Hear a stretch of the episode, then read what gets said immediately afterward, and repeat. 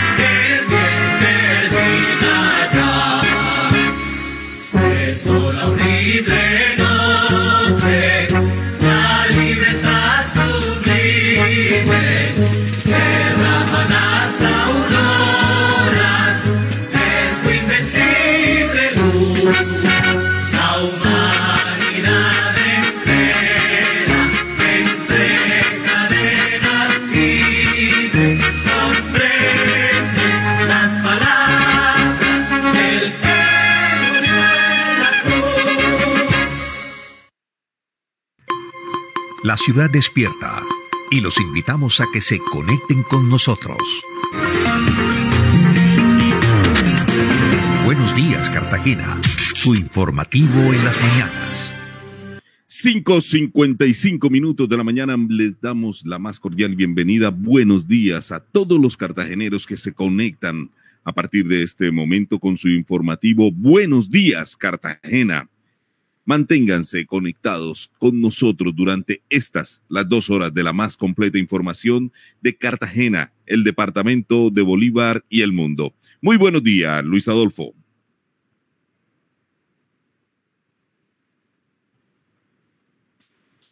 Luis Adolfo tiene el micrófono muteado, lo pues lo invito a que a que Buenos días, Rubén. Buenos días. Buenos días, Rubén. Este tema de los el tema de los micrófonos, en fin, realmente a veces lo confunda uno. Buenos días a toda la amable audiencia. Bueno, hoy es, hoy es miércoles 25 de enero, con toda la información a través de nuestras plataformas digitales, nuestras emisoras online aliadas 101.6 FM y también nuestras plataformas de Eso va Noticias.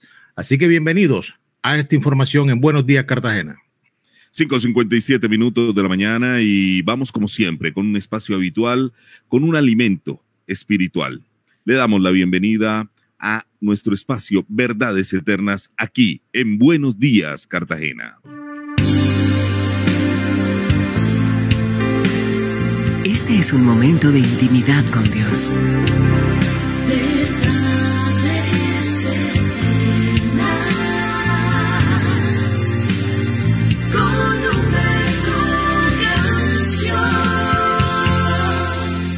Bienvenidos.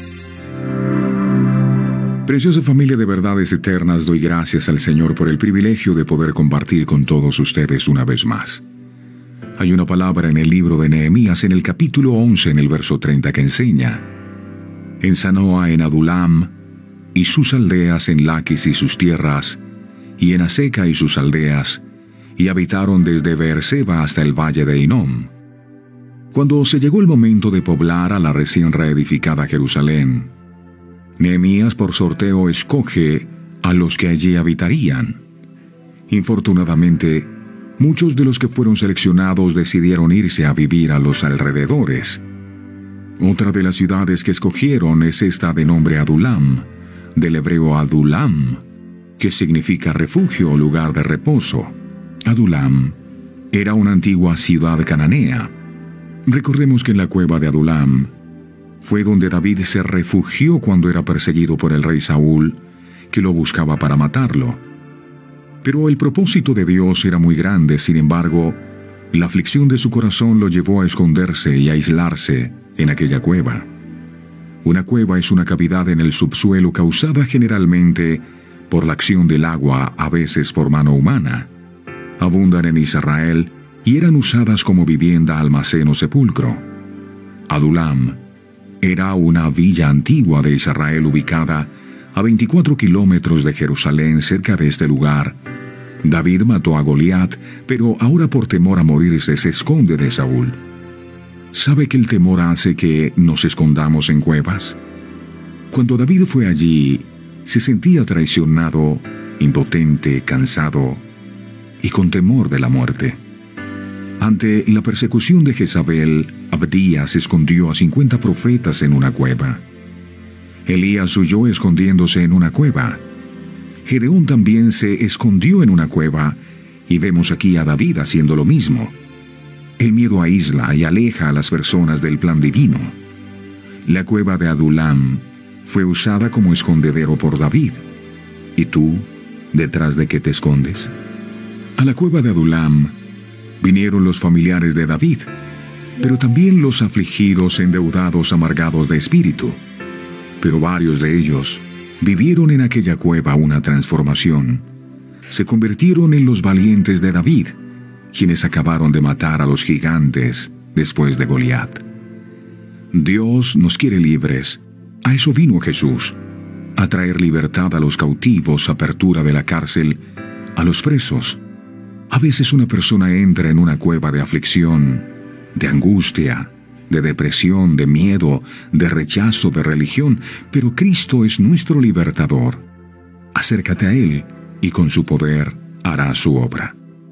Pido a Dios que su palabra no vuelva vacía, sino que cumpla el propósito con el cual ha sido enviada. No olviden, mis amados, que nos pueden seguir en nuestras redes sociales en Facebook, en YouTube e Instagram. Nos encuentran como Verdades Eternas con Humberto Cancio. Dios les bendiga a todos.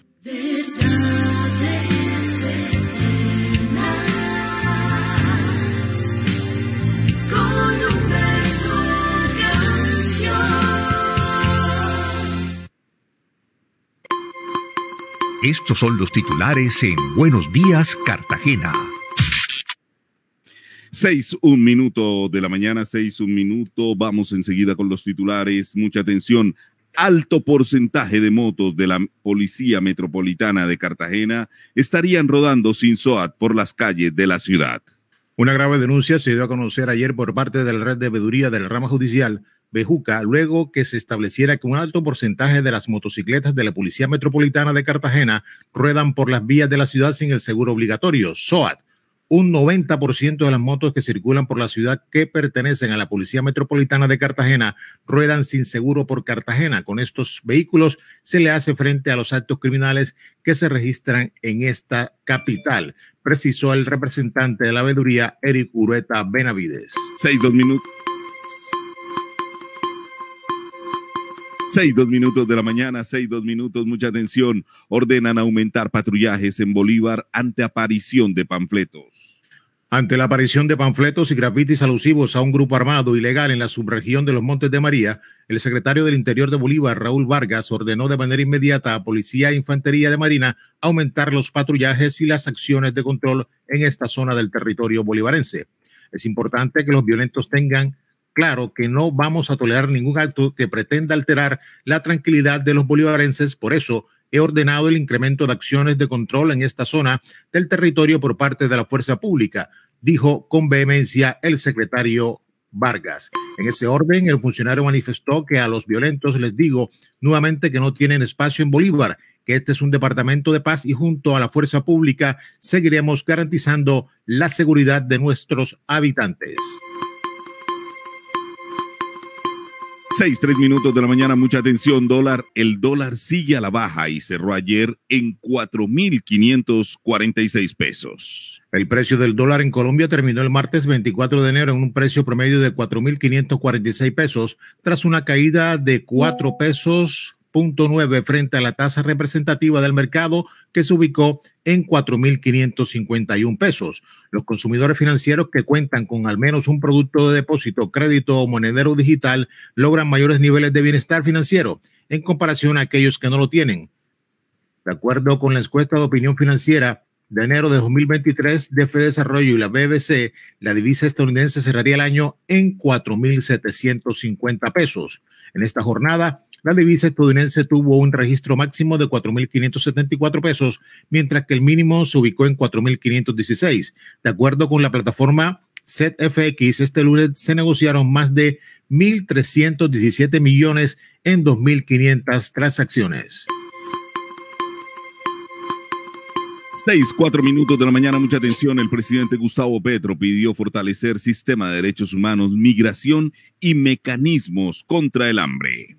El presidente Gustavo Petro propuso este martes en la séptima cumbre de jefes de Estado y de Gobierno de la Comunidad de Estados Latinoamericanos y Caribeños, CELAC, fortalecer el sistema interamericano de derechos humanos, aportar, adoptar un tratado regional de migración y promover un mecanismo de abastecimiento alimentario para evitar el hambre. El jefe de Estado colombiano intervino en la apertura de la cumbre por parte del presidente de Argentina, Alberto Fernández, que ejercía la presidencia pro tempore de la CELAC. Seis, cinco minutos de la mañana, mucha atención. La JEP realizará audiencia única de aporte a la verdad de Rodrigo Tobar Pupo, Jorge 40. La sala de definición de situaciones de la JEP citó a Rodrigo Tobar Pupo, conocido como Jorge 40, a una audiencia única de verdad plena para que pruebe que en su calidad de excomandante paramilitar estuvo incorporado a la fuerza pública para poner el grupo armado al servicio del Estado. En esta diligencia pública que se realizará los días 26 y 27 de enero en Ibagué, Tolima, Tobar Pupo deberá demostrar con un alto estándar probatorio la calidad del sujeto incorporado funcional y materialmente a la fuerza pública, a partir de su comportamiento como bisagra o punto de contacto entre el aparato oficial y los paramilitares. Esto último no solo para efectos operacionales, sino también para el flujo de información e inteligencia, la entrega de armas y dotación, apoyo logístico, transferencia de recursos económicos, entre otros. Seis, seis minutos de la mañana, mucha atención, se agrava, estado, se agrava a estado crítico la salud de la ex empresaria del chance, Enilce López. El estado crítico de salud de la empresaria Enilce López Romero no solo persiste, sino que se agrava, pese a que, de acuerdo a sus familiares cercanos, actualmente está siendo sometida a intensos tratamientos por médicos nacionales e internacionales, quienes la mantienen en permanente observación dada la aún más grave fragilidad de la salud de López Romero derivada de reciente infarto cerebral, infección por cuatro bacterias, sumado a la anemia y otras 30 patologías, varias de las cuales le han llevado a su previo estado de postración e inmovilidad médicamente diagnosticado, señaló una fuente cercana a la familia. Nosotros agradecemos las cadenas de oración, fervientes expresiones de ruego con que el pueblo del Caribe honra a nuestra madre y pide clamoroso por la salud y vida de la victimizada y perseguida mamá Enilce, como en la costa le decimos. Y honramos más aún hoy día, cuando desgraciadamente no sabemos su real estado de salud, como tampoco dónde se encuentra, agregó. Seis, siete minutos de la mañana, mucha atención, adelantan Consejo de Seguridad en Bolívar por intimidaciones del Clan del Golfo. El gobernador de Bolívar, Vicente Antonio Blair Scaf, realizó un Consejo Departamental de Seguridad para hacer seguimiento junto con las autoridades policiales y militares del departamento a las estrategias establecidas para actuar ante las intimidaciones que el Grupo Armado Autodefensa Gaitanistas de Colombia ha difundido en algunas zonas del departamento por medio de panfletos y grafitis para ratificar su presencia en el territorio. El gobernador reitera a los bolivarenses que Bolívar no bajará la guardia ante estas amedrentaciones. La seguridad y la paz de nuestro territorio son prioridad y estamos trabajando articulados con nuestras fuerzas policiales y militares para contener las acciones delictivas y de terror de estos grupos ilegales presentes en el territorio, aseguró el mandatario. La policía, el ejército y la Armada Nacional reiteraron su compromiso con la protección de población civil bolivarense y llaman a la misma a confiar y apoyar las campañas que se emprenden en los municipios con este objetivo. Estás conectado con Buenos Días, Cartagena. Y a las seis.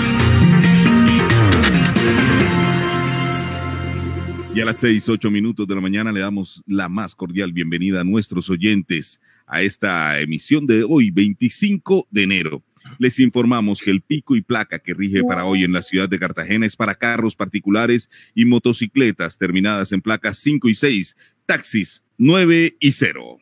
Para hoy se verán cielos despejados en la ciudad de Cartagena, aunque se esperan cielos nubosos por la tarde. Las temperaturas oscilan entre 30 grados durante el día y la máxima se alcanzará sobre las 3 de la tarde. A lo largo del día prevalecerá el viento moderado de nordeste con rachas que podrán llegar hasta 38 kilómetros por hora en la tarde.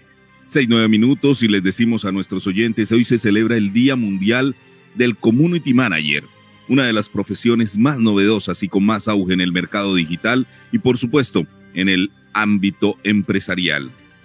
Los community managers o profesionales del social media son los encargados de gestionar la interacción de una marca con sus clientes y seguidores por medio de las redes sociales. Y aunque no lo parezca, es una tarea realmente difícil donde se debe tener mucho cuidado de lo que se dice y cómo se interactúa con cada miembro de la comunidad. Seis, nueve minutos de la mañana. La noticia del momento en Buenos Días, Cartagena. Y a las seis, nueve minutos de la mañana, Luis Adolfo, decirle a nuestros oyentes que le hacemos seguimiento a la noticia porque ayer se adelantó una protesta en el barrio La Carolina. Los vecinos cansados del abandono, los, los vecinos cansados de la desidia del distrito, pues decidieron tomarse la vía de la cordialidad. La cerraron, pero tuvieron excelentes, positivos resultados, Luis Adolfo. Sí, señor, el día de ayer estuvo presente el doctor Eric Urueta Benavides, quien es nuestro asesor habitual y que ya está con nosotros en nuestra mesa de trabajo para preguntarle al doctor Urueta cómo estuvo. Todavía, todavía no, ha entrado, todavía. no ha entrado, no ha entrado. Bueno, el día de ayer, Rubén, vimos videos y fotografías donde se, la gente estaba organizada, bloqueando las vías y creemos de que de alguna manera ya al final de la tarde se desató la protesta y de pronto se llegó a algún acuerdo. Eso nos lo tendrá que decir el doctor Eric Urueta Benavides, que parece ser que hoy se le pegaron las sábanas, Rubén.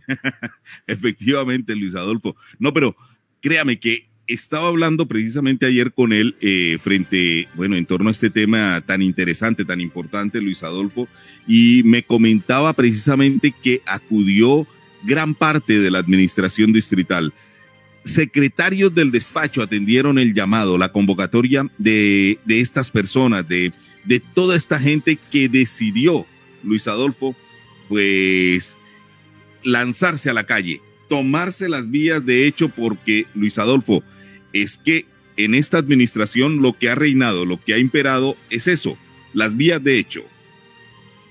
Sí, señor, las vías de hecho, la gente protesta porque está cansada, está hastiada de las cosas que no se hacen. Esta entrada de la Carolina es un completo desastre, una obra que no tiene el rigor eh, técnico y todavía no la repara. La gente se rebota, tiene que hacer protestas, tiene que bloquear las vías y la alcaldía reacciona. Esta ha sido una alcaldía reaccionaria ante la cantidad de problemas que tiene la ciudad.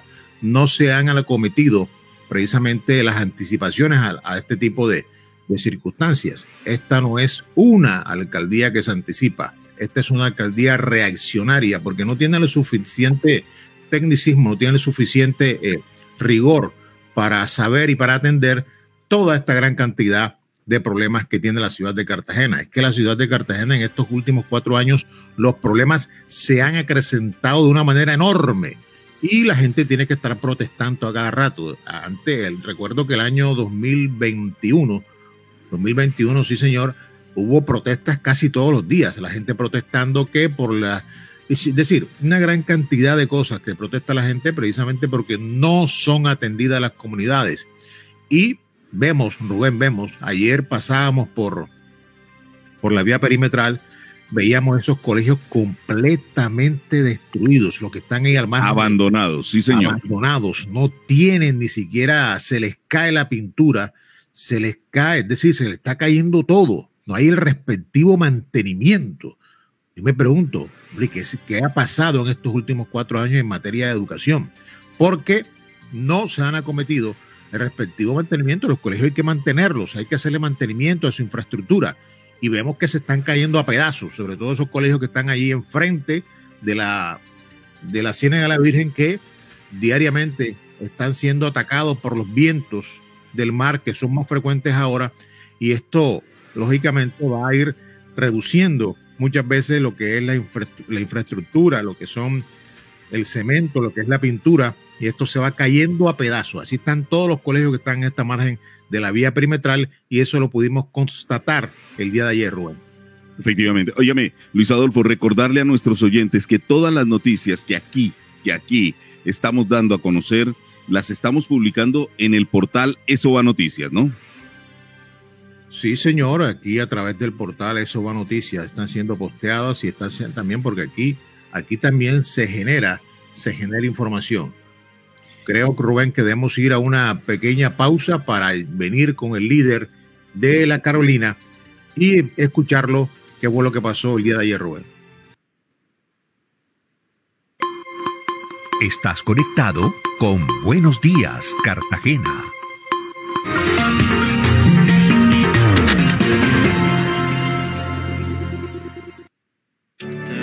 Ahora más que nunca hemos entendido que nuestra salud mental necesita cuidado, que nuestras emociones y pensamientos son la respuesta natural a todo lo que sucede, que se vale sentirnos mal y buscar apoyo para entenderlo, que se vale preguntar cómo nos sentimos y qué pensamos, que se vale expresarlo sin miedo y escucharnos sin juzgarnos, que se vale cuidarnos entre todos.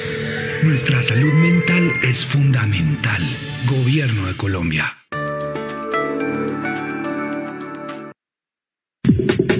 Regresa a clases con Aquacar. Iniciamos el 2023 premiando la puntualidad de nuestros usuarios. Participa en el sorteo por 200 kits escolares, 200 balones y 5 computadores portátiles. ¡Anímate! Ingresa a nuestra página web www.aquacar.com e inscríbete. Fecha límite del sorteo 2 de febrero de 2023.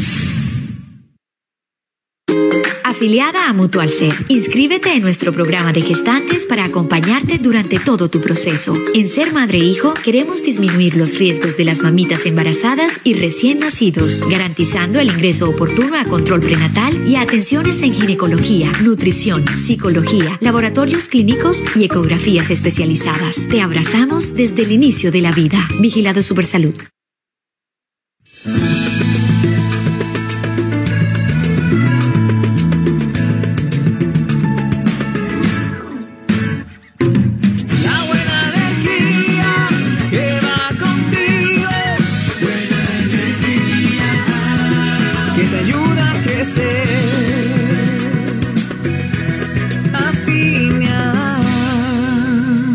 Finia, la buena energía va contigo. Estás conectado con Buenos Días, Cartagena.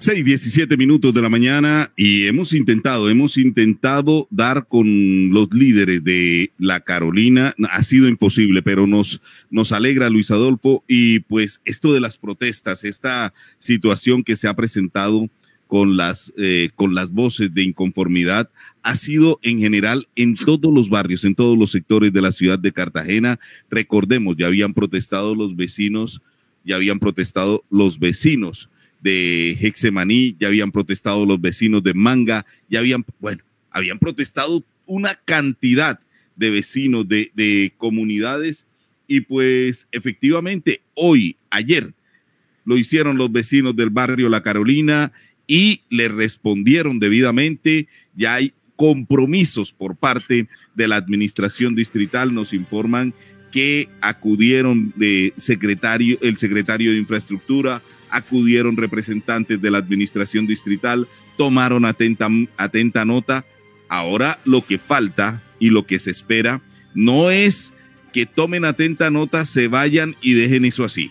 Uno esperaría que tomen atenta nota y que por lo menos se den respuestas, se den eh, soluciones a muchos de los problemas que están aquejando a estas comunidades, a esta comunidad principalmente, a esta comunidad que es la que la que le da la bienvenida a todos los a todas las personas que vienen eh, por por esta parte de del país, principalmente de la costa, eh, principalmente de la ciudad de Barranquilla. Entonces, ¿qué estamos, qué se está esperando? Bueno, hay que esperar a que muchos de estos acuerdos se logren concretar, muchos de estos acuerdos logren materializarse en inversiones, logren materializarse en todo lo que ellos necesitan en este momento. Luis Adolfo. Bueno, sí, Rubén, hemos tratado de contactar al líder Elkin Medina, pero el hombre debe estar cansado, Rubén, todo el día, más de 12 horas ayer en protesta. Imagínense cómo estará ese hombre. Allí a punta de sol, a punta de, del inclemente clima, porque ayer el sol fue pero brutal. Ayer las temperaturas oscilaban los 35, los 40 grados centígrados. El sol ayer estuvo, por lo menos en la ciudad de Cartagena, de una manera terrible. Así que, bueno, esperemos que, la alcaldía, esperemos que la Secretaría de Infraestructura de la ciudad de Cartagena logre hacer lo pertinente y logre solucionar todos los problemas que tiene esta comunidad, que no son de ahora, pero que desafortunadamente las administraciones anteriores no han dado el respectivo, eh, la respectiva, de manera inmediata, de manera concreta, terminar esta angustia que tiene esta gente del barrio La Carolina, Rubén. Así es, Luis Adolfo. Bueno, y a las 6:20 minutos de la mañana seguimos con más información aquí en, en este informativo, en este noticiero. Y pues decirles, decirles a nuestros oyentes, Luis Adolfo, que estamos muy, pero muy pendientes de lo que suceda este, en estos dos días, porque lo que se ha dicho y vamos, vamos a tratar, bueno, es, es la idea de establecer contacto, claro, con la Secretaría del Interior. Mucha atención, Luis Adolfo, porque lo que se dice es que ayer y hoy, 24 y 25 de enero, estará cerrada Playa Blanca. Playa Blanca estará cerrada durante estos dos días. Eh, es uno de los balnearios preferidos por turistas y cartageneros la capacidad del mismo se ha extralimitado, afectando su sostenibilidad. Recordemos, ayer teníamos aquí al líder de la zona insular en la, pues, en la ciudad de Cartagena, el doctor Wilman Herrera y Mitola, y pues la alcaldía, mediante el decreto 1458, ordenó una serie de cierres de este balneario con el objeto de hacer mantenimiento y sensibilización con las comunidades residentes sobre el uso responsable del territorio. Pero allí Luis Adolfo llama poderosamente la atención lo que está, lo que está pasando en la zona insular de Cartagena, se extiende a lo largo y ancho del territorio en la ciudad, en la, en la heroica. Y es que falta la inversión social, es decir, pura restricción en la zona insular, pero no hay inversión. Y era lo que hablábamos precisamente ayer con el doctor, con el doctor Wilman Herrera y Mitola. Bueno, ahora eh, pues se unió a nuestra a nuestra mesa de trabajo se unió o se acaba de unir el doctor Eric Urueta Benavides para que precisamente retomemos el tema de lo que fue ayer la marcha, la protesta de, eh, de la urbanización La Carolina, el cierre que hubo allí en la cordialidad y que permitió a los vecinos tener respuestas concretas por parte de la administración distrital. Doctor Urueta, le damos la bienvenida a nuestra mesa de trabajo, preguntarle sobre estas conclusiones. ¿A qué conclusiones se llegó? ¿Cuáles fueron los acuerdos por parte de la administración distrital? Muy buenos días. Hombre, muy, buenos días, Cartagena. Eh, muy buenos días a tu equipo de trabajo y en especial a ti, Rubén. Se nos pegaron las cobijas hoy, ¿no? Se nos pegaron las cobijas. Mira, ayer la, comunidad de la Carolina estaba dispuesta a todo, Rubén. Le dijeron a los policiales que llegaron e incluso le dijeron al funcionario de la personería que así sea que le trajeran al SMART, de, a ellos los sacaban muertos de esa protesta. Así se lo dijeron los, los, residentes del barrio La Carolina, porque son 17 años, Rubén, 17 años esperando que le, le, entregaran una vía en óptimas condiciones. Y recordemos que por esa vía eh, transita Trascaribe, transita eh, una cantidad de vehículos y el distrito eh, no resuelve esta problemática. El distrito dice que esa vía es privada y, le, y dice que Segovia, la, inmobiliaria Segovia es la que debe eh, resolver este tema de la, de la reparación de la vía. Sin embargo, el, director de control urbano eh, no daba unas explicaciones claras y concretas y tuvo que llegar, el, llegó el director de planeación para que eh, se hicieran ya unos compromisos concretos con la, con la comunidad de la Carolina. Hoy a las 8 de la mañana en el despacho del director de planeación se va a establecer el cronograma que se va a llevar a cabo para de una vez por todas empezar la reparación y construcción de una vía que realmente eh, soporte el, el, peso y el paso de todos los vehículos, Rubén.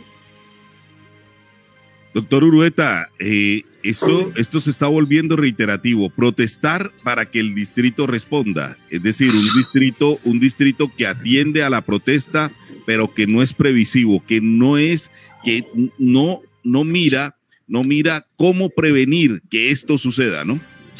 En, efecto, en efecto, el, eh, decirte que el, que el director de, de control urbano eh, decía de que él el 23 de febrero era que él iba a resolver y que él, y que él no podía hacer nada, que porque ellos estaban cansados de combinar a, los constructores que hicieron esas urbanizaciones y que no les prestan atención. Entonces eh, intervino la personería y la personería le dio una cátedra al director de control urbano e incluso estaba expuesto a que le aperturen una oficiosa por omisivo porque es que realmente esas respuestas que estaba dando el director de control urbano estaban era eh, generando más agitación de la comunidad. Pero bueno, el director de planeación ya más sensatamente se comprometió y vuelve y manifiesto que hoy a las 8 se va a establecer un cronograma de trabajo en presencia del Ministerio Público para ya eh, comenzar eh, las actividades para la pavimentación de este gran tramo en la Carolina, Rubén. Bueno, recordemos básicamente cuáles eran los planteamientos, cuáles, cuáles eran las solicitudes que tenía la comunidad del barrio La Carolina, doctor Urueta. Mire, eh, eh, eh, estas solicitudes, y, usted lo ha dicho, usted lo ha dicho que Cartagena se ha acostumbrado es a realizar las acciones de hecho o las actividades de hecho que para mí son de derecho para que sea escuchada. Y es que lo que pide la comunidad cartagenera son acciones de mejora de calidad de vida. Mira, aquí si uno hace una radiografía, ¿qué es lo que pide las comunidades, Rubén? Las comunidades piden las pavimentaciones, los arreglos de las vías, eh, las limpiezas de los caños, eh, el arreglo de las escuelas, el arreglo de los puestos de salud. O sea, realmente es inaudito, es inaudito que toque estar protestando para que los administradores, para que los gobernantes cumplan con las obligaciones cuando se posesionan de eh, contribuir en el mejoramiento y en el desarrollo eh, de la calidad de vida de los, de los cartageneros. Entonces aquí, si hay una escuela dañada o hay un colegio dañado, sale la gente a protestar. Si la vía está dañada, tiene que salir la gente a protestar. Si los puestos de salud no han sido entregados, sale la gente a protestar. Si se está derrumbando un caño de aguas fluviales, sale la gente a protestar. Entonces ese es el, diario, el, el, día a día de la ciudad de Cartagena y más en esta administración que, como usted lo dijo, se acostumbró a que a través de, la, de, las eh, protestas es que salgan a ver cómo van a resolver las situaciones en Cartagena es una grave situación esto que, eh, esto que está pasando en la ciudad, pero nos alegra enormemente, nos alegra enormemente con el, con la, con el barrio La Carolina, con la comunidad de La Carolina, esta respuesta que han recibido por parte de la administración. ¿Y hay algún plazo estipulado? Es decir, eh, desde ayer hasta cuándo eh, dan tiempo los habitantes de la Carolina para que se vean las obras, doctor Urueta? No, es que le voy a comentar algo, Rubén. Los habitantes de la Carolina, mire, tenían una tremenda olla. Yo no sé si usted vio esa olla que ellos tenían allí. Sí, señor. Sí, señor. hicieron una olla comunitaria y realmente esa olla eh, abasteció a toda la, la comunidad que pasaba por allí. Pero lo que le quiero decir es que ellos estaban dispuestos a permanecer ahí hasta que no se le diera una solución concreta. Y se lo dijeron al director de planeación en presencia del Ministerio Público, que mañana van a ir a la reunión y se va a establecer el cronograma, pero que como ellos no vean ningún movimiento, que como ellos no vean ninguna acciones concretas para resolver el tema, ellos vuelven a las acciones de hecho y nuevamente vuelven a taponear la vía. Es lo que le manifestaron los, los residentes del barrio La Carolina en presencia de todos los funcionarios que estaban allí, Rubén. La cosa se pone seria entonces por los lados de la Carolina, donde, donde ya comienza a sentirse eh, el rigor de la comunidad. Donde y, es que, mira, eh, eh, Rubén, como lo decían los habitantes, mira lo que sucedió casualmente ayer en el peaje de, Turbaco, que lo venían anunciando, y mira lo que sucedió con el, el accidente que ocasionó el fallecimiento de esta mujer.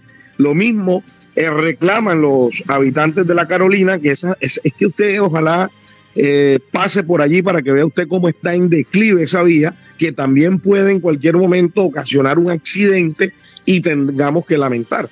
Entonces, eh, realmente estas son situaciones que a uno lo, lo dejan bastante preocupado en Cartagena. Doctor Urueta, muchísimas gracias por acompañarnos a esta hora de la mañana y pues usted ha sido muy amable en mantenernos informados de esto que sucedió ayer en el barrio La Carolina. Nos alegra, eh, reiteramos, pues nos, eh, nos complace saber que la, la comunidad de La Carolina fue escuchada y que van a dar respuesta a todas, a todas estas, a todos estos problemas que los afectan. Muchísimas gracias, doctor Rubén. Rubén, regálame 30 segundos para darte una primicia. A ver. El 2 de febrero ya empiezan eh, las primeras mesas. ¿Recuerdas el paro del 25, el, del 22 de septiembre del año pasado, donde el gobierno nacional ordenó de que se llevaran a cabo las, la audiencia pública popular defensorial eh, y donde eh, colocaban al delegado de presidencia de la República al frente de este tema? Pues bien, quiero decirte que el 2 de febrero en las instalaciones de la Defensoría del Pueblo comienza la primera mesa y el primer tema es inseguridad en la ciudad de Cartagena. Entonces, queremos informarte de esto para que lo sepas por aquí por Buenos Días Cartagena, que ya el 2 de febrero comienza la, las mesas de la audiencia pública popular defensorial para todos los temas que agobian a la ciudad de Cartagena. Rubén. Recordemos que este es, este es un trabajo de un paro, de un paro que se adelantó por parte de la ciudadanía cartagenera que exigió estas mesas, estas mesas eh, pues de negociación, estas mesas donde se hablaba abiertamente de muchos de los problemas que afectan a la ciudad. Doctor Urueta, muchísimas gracias. Te, haré llegar el documento, Rubén, para que lo tengas de primera fuente allí el documento, ¿viste?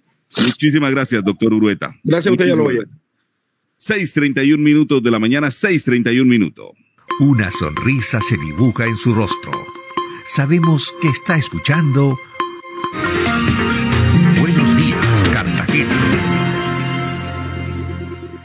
Norteamericano, quien obtuvo 38 canciones en el top 10 en la lista de popularidad en los Estados Unidos.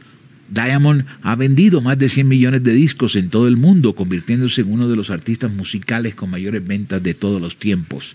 Nació un 24 de enero de 1941 en Nueva York, Estados Unidos. Aquí está uno de sus grandes éxitos en nuestro flashback de hoy.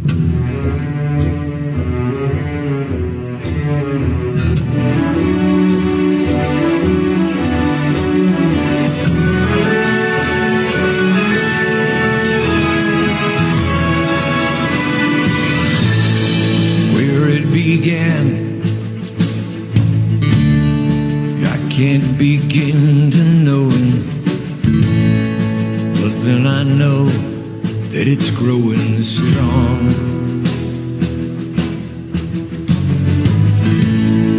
Was in the spring, and spring became the summer.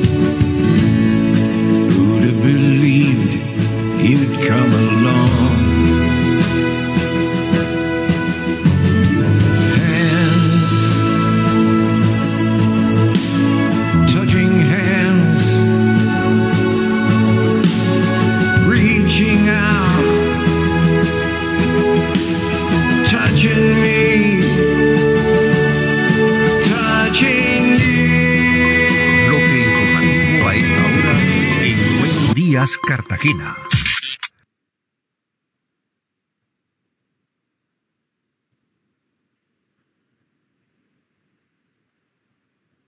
Bloque informativo a esta hora en Buenos Días, Cartagena. 6:34 minutos de la mañana, mucha atención, 6:34 minutos. Estos son los cortes del servicio de agua en la ciudad de Cartagena entre el 24 y 26 de enero. Mucha atención, la empresa Agua de Cartagena informó que para realizar trabajos de mantenimiento y empalme de nuevas, de nuevas redes de acueducto, se suspenderá durante esta semana el servicio de agua potable en algunos barrios de la ciudad. Estos son los sectores y fechas. Mucha atención. 24 de enero, de 8 de la mañana a 5 de la tarde. Alto Bosque, Bosque, diagonales 21 a 22, transversales 48 a 53, urbanización El Refugio. Hoy, 25 de enero, esto fue ayer, hoy 25 de enero de 8 de la mañana a 1 de la tarde, Nuevo Bosque entre las transversales 48 y 44, Avenida El Bosque entre diagonales 28B y 29B y Los Alpes. Y mañana 26 de enero de 8 a 1, La Campiña entre las calles 20 y 26, carreras 43 y 55, transversales 43 a la 47 y diagonales 30 y 46A. Los calamares, varias manzanas de los calamares se verán afectadas, Nueva Granada y Zaragozilla, sector Libertador. Así de que a recoger agua en estos sectores de la ciudad, son 20 sectores en total a los que se les va el agua porque pues hay mantenimiento. Entonces, para tenerlo en cuenta y para que ustedes se aprovisionen de el servicio del agua. 6:35 minutos de la mañana. Un café a esta hora de la mañana en Buenos Días, Cartagena.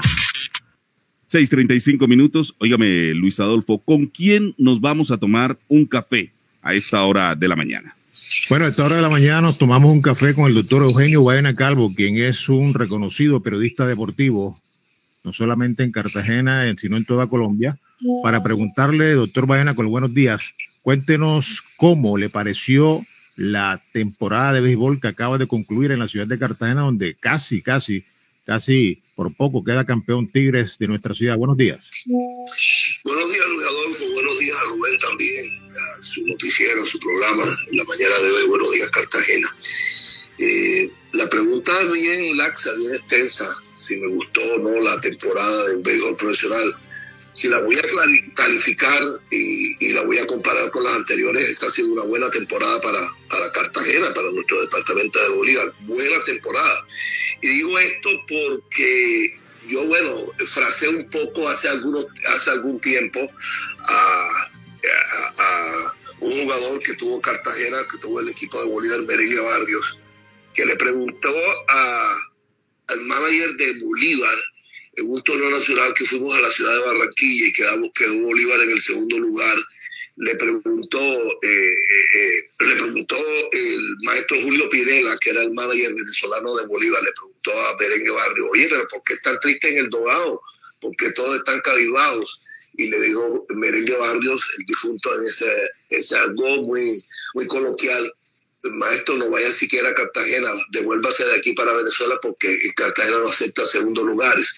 De pronto eso puede ser duro para el cartagenero en estos instantes, quedamos en segundo lugar con los Tigres, pero realmente en estos momentos yo retrotraigo las últimas temporadas que tuvo el equipo de Cartagena que fueron lamentables, realmente lamentables, que alejaron completamente al público del estadio. En fin, eh, era una barbaridad lo que pasaba en Cartagena cuando no había sentido de pertenencia por gente que no era de aquí realmente que traía el equipo. En este caso, un, un benefactor del béisbol, que siempre lo honramos como un gran benefactor del béisbol, pero como no tenía ese sentido de pertenencia, sacaba el equipo por sacarlo en la ciudad de Cartagena, me refiero a Rontería, lo sacaba por sacarlo, pero no le inyectaba, es decir, esa pasión que podía inyectarle unas personas cartageneras al equipo. Eso no pasó en esta oportunidad.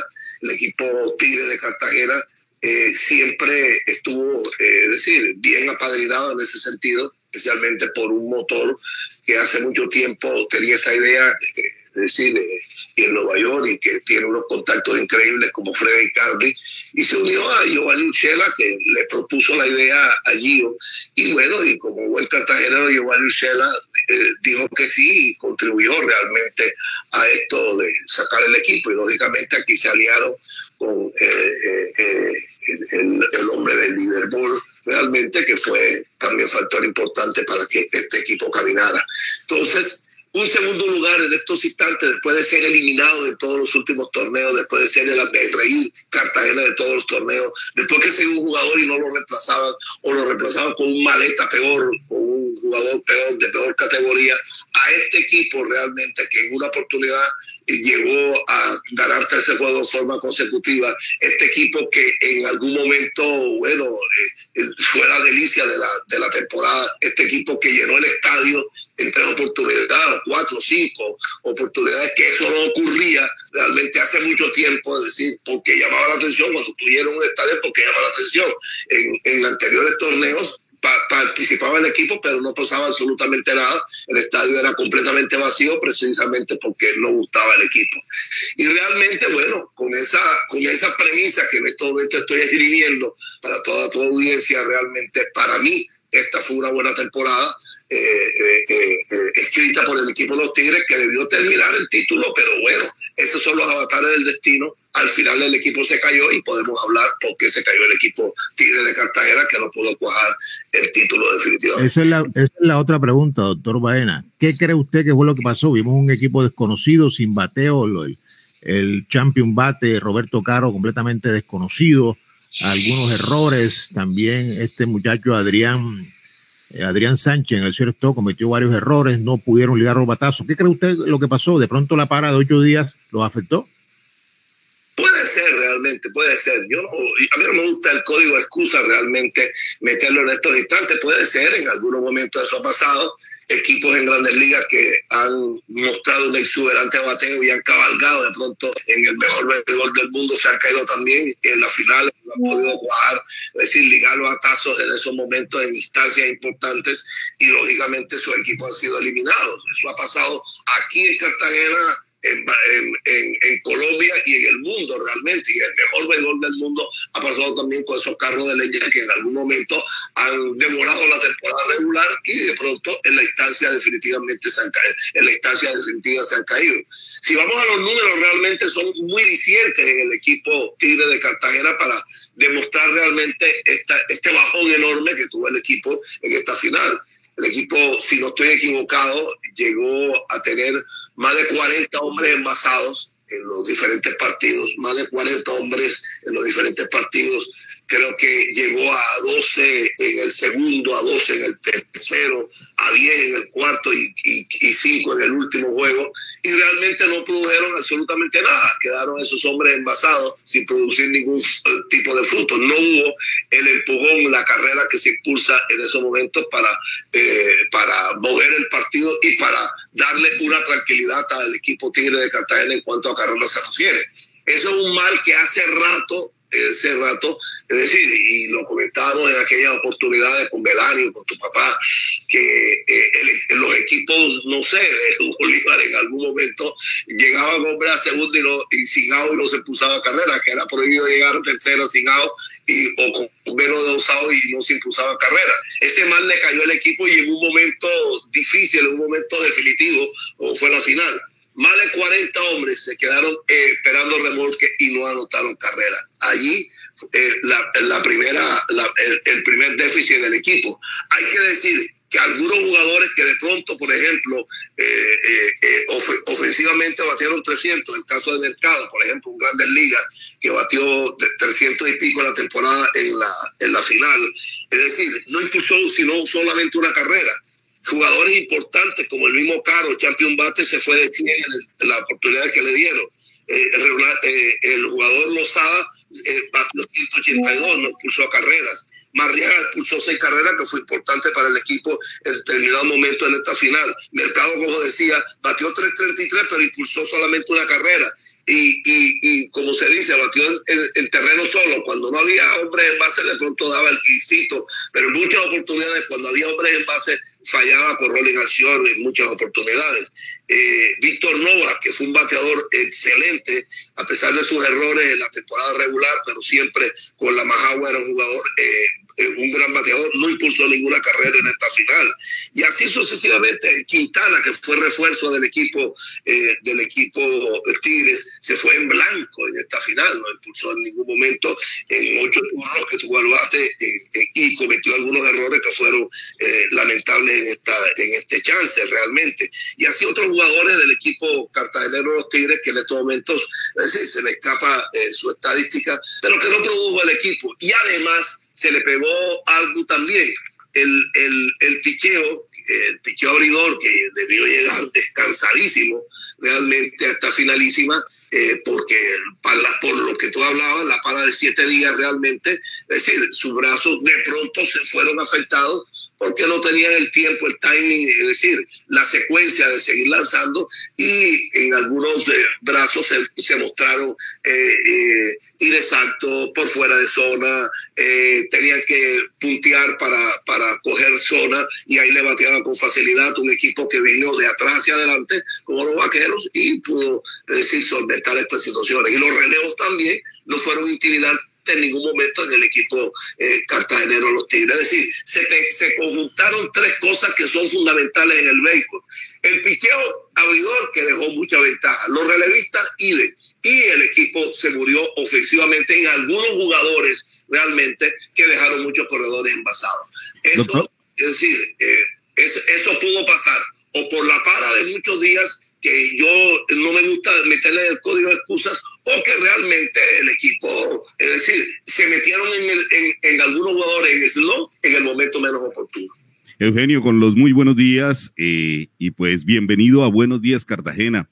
Preguntarle porque pues esto de lo que ha pasado con Tigres con Tigres es como un oasis en el desierto. Era como ver, por ejemplo, en su momento también a la Chechi Baena ganando, a todos estos grandes del patinaje ganando, y era un oasis en un desierto donde, donde no habían triunfos, donde por lo menos en el fútbol uno los espera con el, con el Real Cartagena, pero ahora, comenzando el año, un segundo lugar, bueno, un segundo lugar que nos permite como que eh, caminar o volver a la afición del béisbol. Igualmente ocurría, y vuelvo y le repito, ocurría cuando, cuando veíamos a la Chechi levantando los brazos, a toda esta playa de, figuras del patinaje que nos permitían ver que el deporte bolivarense, el deporte en la ciudad de Cartagena, había tenía un oasis en medio de un desierto y falta de triunfos, ¿o no? 6:46 minutos. Luis Adolfo tiene el micrófono muteado. El patinaje de Bolívar fue brillante. Es decir, el, patinaje fue brillante no solo en Bolívar ni en Colombia, sino en el mundo realmente, porque fue un patinaje ganador, donde iba el patinaje con toda esa playa de, deportistas ganaba, no segundo lugar, ganaba. Sí, pasado de la raya primero, eso era importante. Pero, es decir, en el béisbol, que es un deporte de tan caro sentimiento para el cartagenero, estábamos casi que diciendo hace algunos años atrás, en los últimos años, coño, este deporte que tanto queremos se murió en Cartagena. Dios mío, la gente no iba al estadio.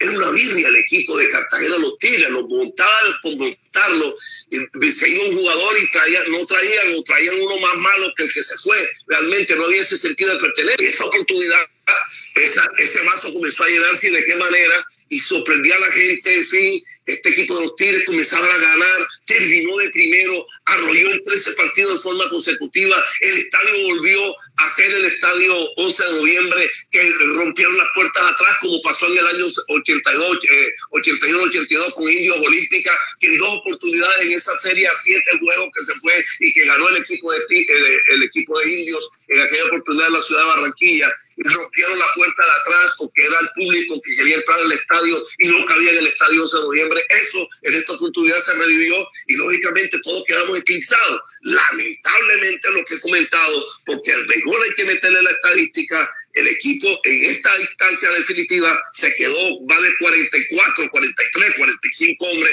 quedaron envasados en diferentes partidos, es decir, en sucesivos partidos, 12, 10, 10, 5, 7. Ah, el pichón le dispararon 11 cuadrangulares, el picheo de los Tigres, por Dios, 11 cuadrangulares le dispararon el picheo del equipo de los Tigres en esta instancia realmente sí, para, para señalar algunos puntos vitales serios realmente que ocurren en la pelota caliente y por los cuales el equipo quedó en el segundo lugar. Pero el equipo nos hizo soñar, el equipo nos hizo vibrar, el equipo, eh, eh, es decir, se le mostró a Cartagena diferente y ojalá que se siga con este sentido de pertenencia, que gente de aquí de Cartagena siga, eh, es decir, con la administración del equipo, en fin, que lleguen otros, no hablan de cartageneros, sino gente de, de, de industria de Cartagena que pueda meterse realmente en el equipo y bueno, y, seguir haciendo, es decir, con los buenos contactos que tienen algunas personas que estuvieron en este momento manejando el equipo de Cartagena, podría montarse nuevamente esta nómina, porque fue una nómina de lujo, tener los líderes que tuvo, tener el equipo que, que, que, nos representó, traer los jugadores eh, en determinado momento se iba, cuando se fue uno, vino otro a reemplazarlo, quizá de mejor calibre del que se fue. Eso es importante, señores, eso es importante, eso es grandioso. Y la gente vibró. La gente fue al estadio porque le gustó el espectáculo. La gente fue al estadio y llenó el estadio y partió las puertas realmente de atrás, precisamente áridas de ese vigor que hace algunos años no teníamos en Cartagena. Entonces, yo por eso digo que esta temporada, independientemente que no fue eh, ganador el equipo de Bolívar, el equipo de Cartagena, el equipo de los Tigres, para mí fue una buena temporada. Y he hecho un poco atrás aquella frase porque comencé diciéndole Julio Pineda al doble de Bolívar, oye, ¿usted qué pasó? Tan triste, en fin. Y le dijo, espere que barrio, pero el maestro váyase, váyase para Venezuela, vaya a Cartagena, porque allá los segundos lugares no existen. En esta oportunidad, ese segundo lugar para mí es honroso de Cartagena.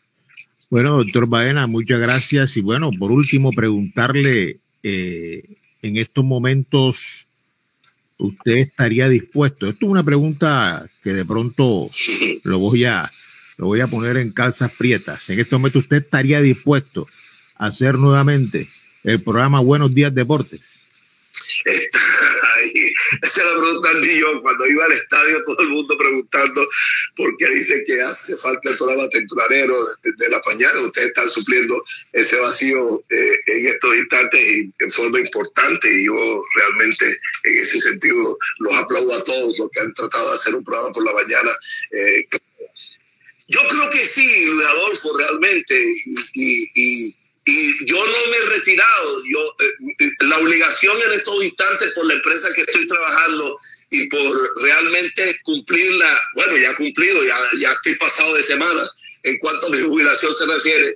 Eh, y ustedes saben cómo son las cadenas que son celosas en cuanto a, a, la exclusividad se refiere. No he podido alzar el vuelo para otros lados, pero apenas que termine mi jubilación, que va a ser pronto ya eh, en una audiencia que tuve en los últimos días fue bastante positiva para mí. Realmente yo creo que en el mes de mayo, eh, antes del mes de mayo, estoy jubilado de Caracol, es decir, ya puedo escoger mi final de, de, carrera, mi final de carrera, porque hay que decirlo que estoy en la final ya de carrera después de 47 años, 48 años diciendo feliz día todas las mañanas realmente. Quiero terminar, quiero culminar esa hora con el programa. Entonces, él va a volver, con toda seguridad va a volver y ahora que, que termine mi jubilación, que ya no tenga exclusividad con Caracol, porque las emisoras la vendieron, en fin, y me exigen exclusividad, tengo que estar ahí metido en los programas por las 2 de la tarde, 4, eh, 9 de la noche, y no hay más programas de Caracol en la ciudad de Cartagena, sino los boletines especiales. Entonces ya puedo expandirme nuevamente y puedo volver a Buenos Días Deporte. Y ahora con estas situaciones que se han presentado de, estas, de, de, este tipo de programas que se pueden hacer por internet y todo lo demás, que no había en mi época, para mí todo esto es novedoso realmente, yo creo que vamos a, a reaparecer en Buenos Días Deportes para delicia de todo el mundo. Bueno, pero, pero, pero puede despedirnos Dígame. Precisamente, esa es la pregunta que le voy a hacer. Ya para despedirnos, despídanos cómo era que iniciaba usted su programa. Despídanos de esa manera. Feliz día, feliz día, feliz día, feliz día, feliz día, feliz día. Para todos los queridos contertulios de este programa deportivo, reciban el saludo de este amigo Eugenio Baena Calvo en Buenos Días Deportes en la mañana de hoy. Mi tiempo ha concluido. Muchas gracias por el de ustedes. El mañana nos vemos en este maravilloso mundo de los estadios a través de Buenos Días Deportes. Muchas gracias, doctor Baena, muy amable. Como un saludo especialísimo para tu padre. Realmente fue uno de los ejes importantes en mi vida periodística. Siempre lo recuerdo, mi gran padrino, mi gran hombre de radio que en algún momento me dijo, ¿te gusta el fútbol? Estás en el fútbol y sabes comentar de fútbol porque jugué mucho fútbol en la Salle y jugué mucho béisbol en el Colegio de la Salle. Manejaba los dos deportes a la perfección y lógicamente el boxeo. Pero me dijo en aquella oportunidad, si habla de fútbol, cuando no había fútbol en, Cartagena ni en Colombia, como en estos momentos no existe, ya vas a morir de hambre, vente para el béisbol. Me fui para el béisbol y he sido un exitoso en la pelota caliente también. Eso gracias a tu papá, Muchas gracias, doctor Baena. 6:54 minutos de la mañana. Vamos a una breve pausa. Ya regresamos. Estás conectado con Buenos Días, Cartagena.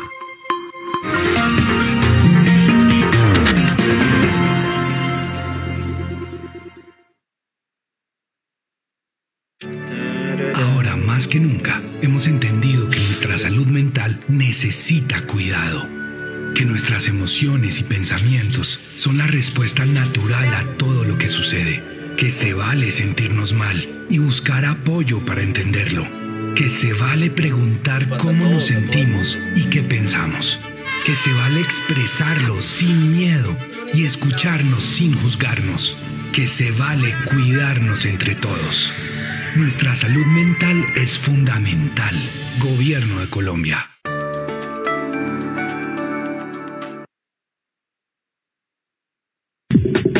Regresa a clases con Aquacar. Iniciamos el 2023 premiando la puntualidad de nuestros usuarios. Participa en el sorteo por 200 kits escolares, 200 balones y 5 computadores portátiles. ¡Anímate! Ingresa a nuestra página web www.aquacar.com e inscríbete. Fecha límite del sorteo 2 de febrero de 2023.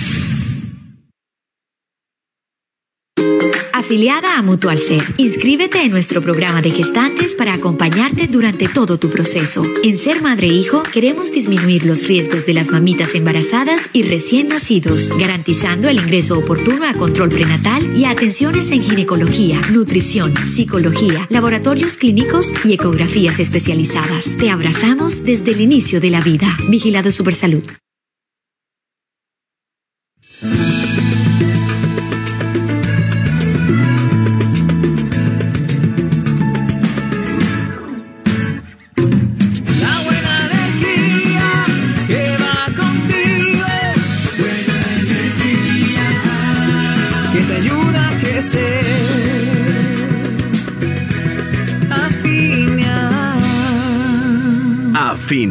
La buena energía va contigo. Buenos días, Cartagena. El informativo diferente.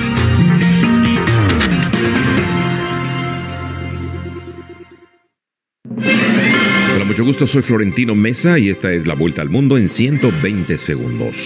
El gobierno alemán aprobó el envío de tanques Leopard 2 a Ucrania y está dispuesto a autorizar la transferencia a ese país de al menos una compañía del modelo Leopard 2A6, según anunció el canciller alemán Olaf Scholz. El Papa Francisco, máximo jerarca de la Iglesia Católica, criticó las leyes que criminalizan la homosexualidad como injustas. Dijo que Dios ama a todos sus hijos tal y como son y pidió a los obispos católicos que apoyan esas leyes que acojan a las personas LGBTQ en la iglesia.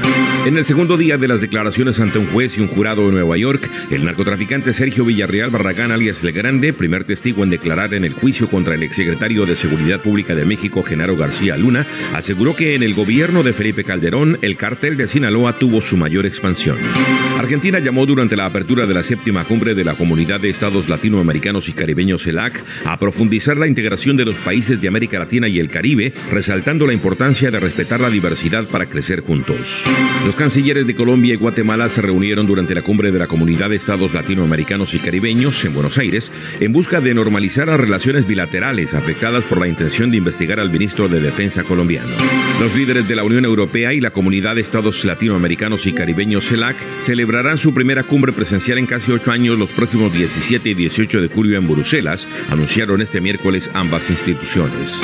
La presidenta de Perú, Dina Boluarte, pidió una tregua nacional a los manifestantes que exigen su renuncia, mientras las protestas no cesaron en su país y desencadenaron intensos enfrentamientos en el centro histórico de Lima. La cinta Everything Everywhere All at Once se convirtió en la gran favorita para los Oscar al sumar 11 nominaciones en la 95 edición de los premios de la Academia de Hollywood que se entregarán el próximo 12 de marzo. La hispano-cubana Ana de Armas aspira a ser coronada como la mejor actriz por su papel de Marilyn Monroe en Rubia. Esta fue la vuelta al mundo en 120 segundos. Estás conectado con Buenos Días, Cartagena.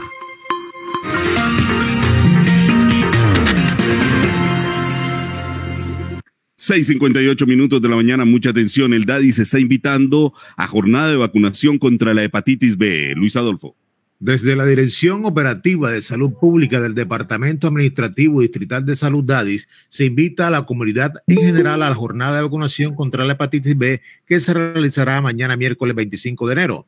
Esta actividad, o sea, hoy 25 de enero, esta actividad está dirigida especialmente a las personas adultas y población especial LGTBIQ TSHSH que inician o continúan su esquema de vacunación, teniendo en cuenta que para quienes vaya a hacer su primera dosis deben continuar las demás con su IPS correspondiente. La jornada de vacunación especial se llevará a cabo hoy miércoles 25 de enero a partir de las 9 de la mañana en el barrio Alameda La Victoria, manzana de Lote 4, sector Colegio Camino El Coral. Cielo Muñoz, directora administrativa Operativa de Salud Pública del DADIS, se resalta la importancia de completar el esquema de vacunación y aprovechar estas jornadas especiales que ofrece la entidad distrital de salud. La vacuna contra la hepatitis B ayuda a prevenir el contagio de esta enfermedad del hígado, la cual puede causar una infección moderada durante algunas semanas o puede convertirse en una afección grave para toda la vida, afirmó. 7 de la mañana en punto, Luis Adolfo. ¿Vio recientemente usted el accidente que que se registró en la troncal de Occidente. Sí, una mujer que parece que se tiró, ¿no? Se tiró al, a un furgón allí antes del peaje de Turbaco, ¿no? Efectivamente, óigame, eh, y es que eh, le pregunto porque a propósito de esto, el consorcio Autopistas del Caribe dio a conocer un comunicado, un comunicado a la opinión pública que lo resume, bueno, en uno, dos, tres, cinco, cinco, seis puntos básicamente está diciendo el, la concesión autopistas del Caribe. El día de ayer, 7.05 de la mañana, se presentó un accidente fatal en la zona del peaje de Turbaco, el, fue, el cual fue atendido con prontitud por parte del equipo de operaciones de la concesión y su ambulancia medicalizada.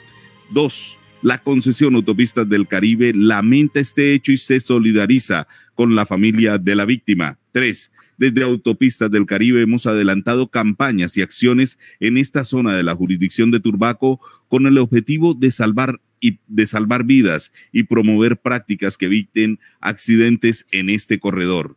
Y otro punto más, de igual manera, Autopistas del Caribe continúa haciendo mantenimiento constante en el corredor vial concesionado. Otro más, durante el mes de diciembre de 2022 de los 41 accidentes ocurridos en autopistas del Caribe, corredor de carga Cartagena-Barranquilla, el 27% sucedieron en jurisdicción de Turbaco, siendo el municipio con más siniestros viales del corredor vial concesionado. Y finalmente dice, continuaremos trabajando comprometidos con la seguridad vial de nuestras comunidades y usuarios, teniendo en cuenta que esta es una de las tareas de todos y todas desde la concesión Autopistas del Caribe, pedimos a los diferentes actores viales respetar las normas de tránsito y ser precavidos en la vía. Aquí yo creo que se ha hilado muy delgado y se han buscado responsables de este accidente, Luis Adolfo, por parte de del movimiento No Más Peaje en la ciudad, en el municipio de Turbaco, se está señalando como responsable a la pues a esta firma, Autopistas del Caribe. Y yo creo que eso es hilar muy delgado. No hay que buscar responsables. Lo que se ve claramente en este video es una mujer cruzando la vía, va a intentar correr o pasar al otro lado y pues fue arrollada por este camión, ¿o no? Sí, todo pareciera indicar que la mujer se le lanza a este furgón. Una situación que no entendemos qué fue lo que pasó allí. De pronto la persona no lo vio o fue intencional, no sabemos, pero echarle la culpa a los señores de, de la concesión me parece un despropósito porque ellos no tienen la culpa de que una persona de pronto no sepa cruzar una avenida o se lance a un, a un automóvil. Este es un caso eh, fortuito que muy pocas veces ha pasado y creo que es la primera vez que pasa en esta vía, Rubén. Además, lo que sí está claro es, la gente se pregunta, tanto en Cartagena y en el municipio de Turbaco, cuándo van a empezar a cobrar estos peajes, si es que lo van a cobrar, si qué va a pasar con ellos, porque siguen allí, siguen allí, esta mole de concreto sigue allí, están apagados, están sin nada, y bueno, siguen allí y de pronto en cualquier momento empiezan a cobrarlo nuevamente, Rubén. Esa es la pregunta que se hace la gente, ¿qué va a pasar con este tema de los peajes? Porque hasta el momento hay un mutismo duro, como decía el flecha David Sánchez Juliado, un mutismo duro que no se sabe qué va a ocurrir. Oígame, no, yo estuve averiguando, Luis Adolfo, porque hay una, hay una situación que tiene a la, a la comunidad, que tiene a los habitantes del municipio de Turbaco bastante inconformes, y es el hecho de que hayan cerrado la vía a dos carriles. Creo que, creo que es la, la incomodidad, la molestia de la, de la población. Recientemente también se vio un video en el que una mujer se baja del vehículo, coge un cono, se monta en el carro y arrancan.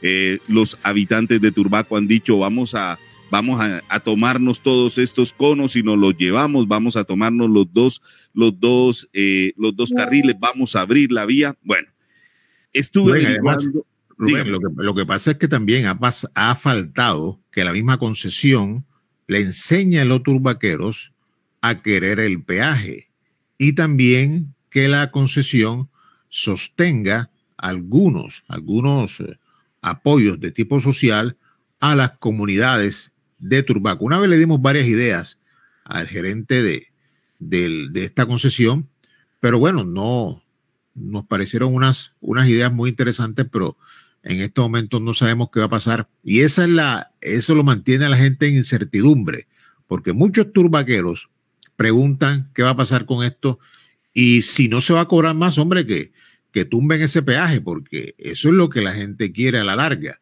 que este peaje lo tumben. ¿O bueno, fíjese usted, fíjese usted, lo que, lo que pude averiguar es que, ¿por qué reducen la vía a estos dos carriles? La respuesta es Luis Adolfo, para evitar accidentes y el hecho de que por esta vía, como no se está cobrando peaje, está siendo aprovechada por, por mulas, está siendo aprovechada por camiones que pasan a alta velocidad por esta zona y es muy cierto. Nos estamos, o sea, para quienes vivimos en el municipio de Turbaco, vemos cómo transitan varios o transitan camiones durante todo el día que se convierten en una amenaza para, para quienes vivimos aquí en el municipio y que, y que de alguna forma pasan, no pasan controlados en velocidad, pasan, como dice uno, desmandados. Y pues, Luis Adolfo, créame que allá abajo están tratando de reducir la velocidad a estos vehículos, están tratando de controlar, pero pues si no se va a cobrar el peaje, algo se tiene que hacer, Luis Adolfo. Y lo que se ha dicho y vamos a tratar de tener al gerente de autopistas del Caribe aquí en Buenos Días, Cartagena. Lo que se ha dicho es que se viene el peaje con una tarifa diferencial mínima para los habitantes del municipio de Turbaco. Sí, esa es la propuesta que presuntamente hay sobre la mesa, una tarifa diferencial como lo que está en el allá en el peaje de Marahuaco, donde las personas que viven en los corregimientos de esa zona costera de la ciudad de Cartagena pagan menos porque el peaje allá vale 16 mil pesos, ya vale ese peaje para ir, para trasladarse a la ciudad de Barranquilla. Es el primer, el, ese es uno de los dos peajes que hay. Y bueno, veremos a ver qué pasa. La gente está a la muy expectativa sobre este tema. Expectante qué va a pasar.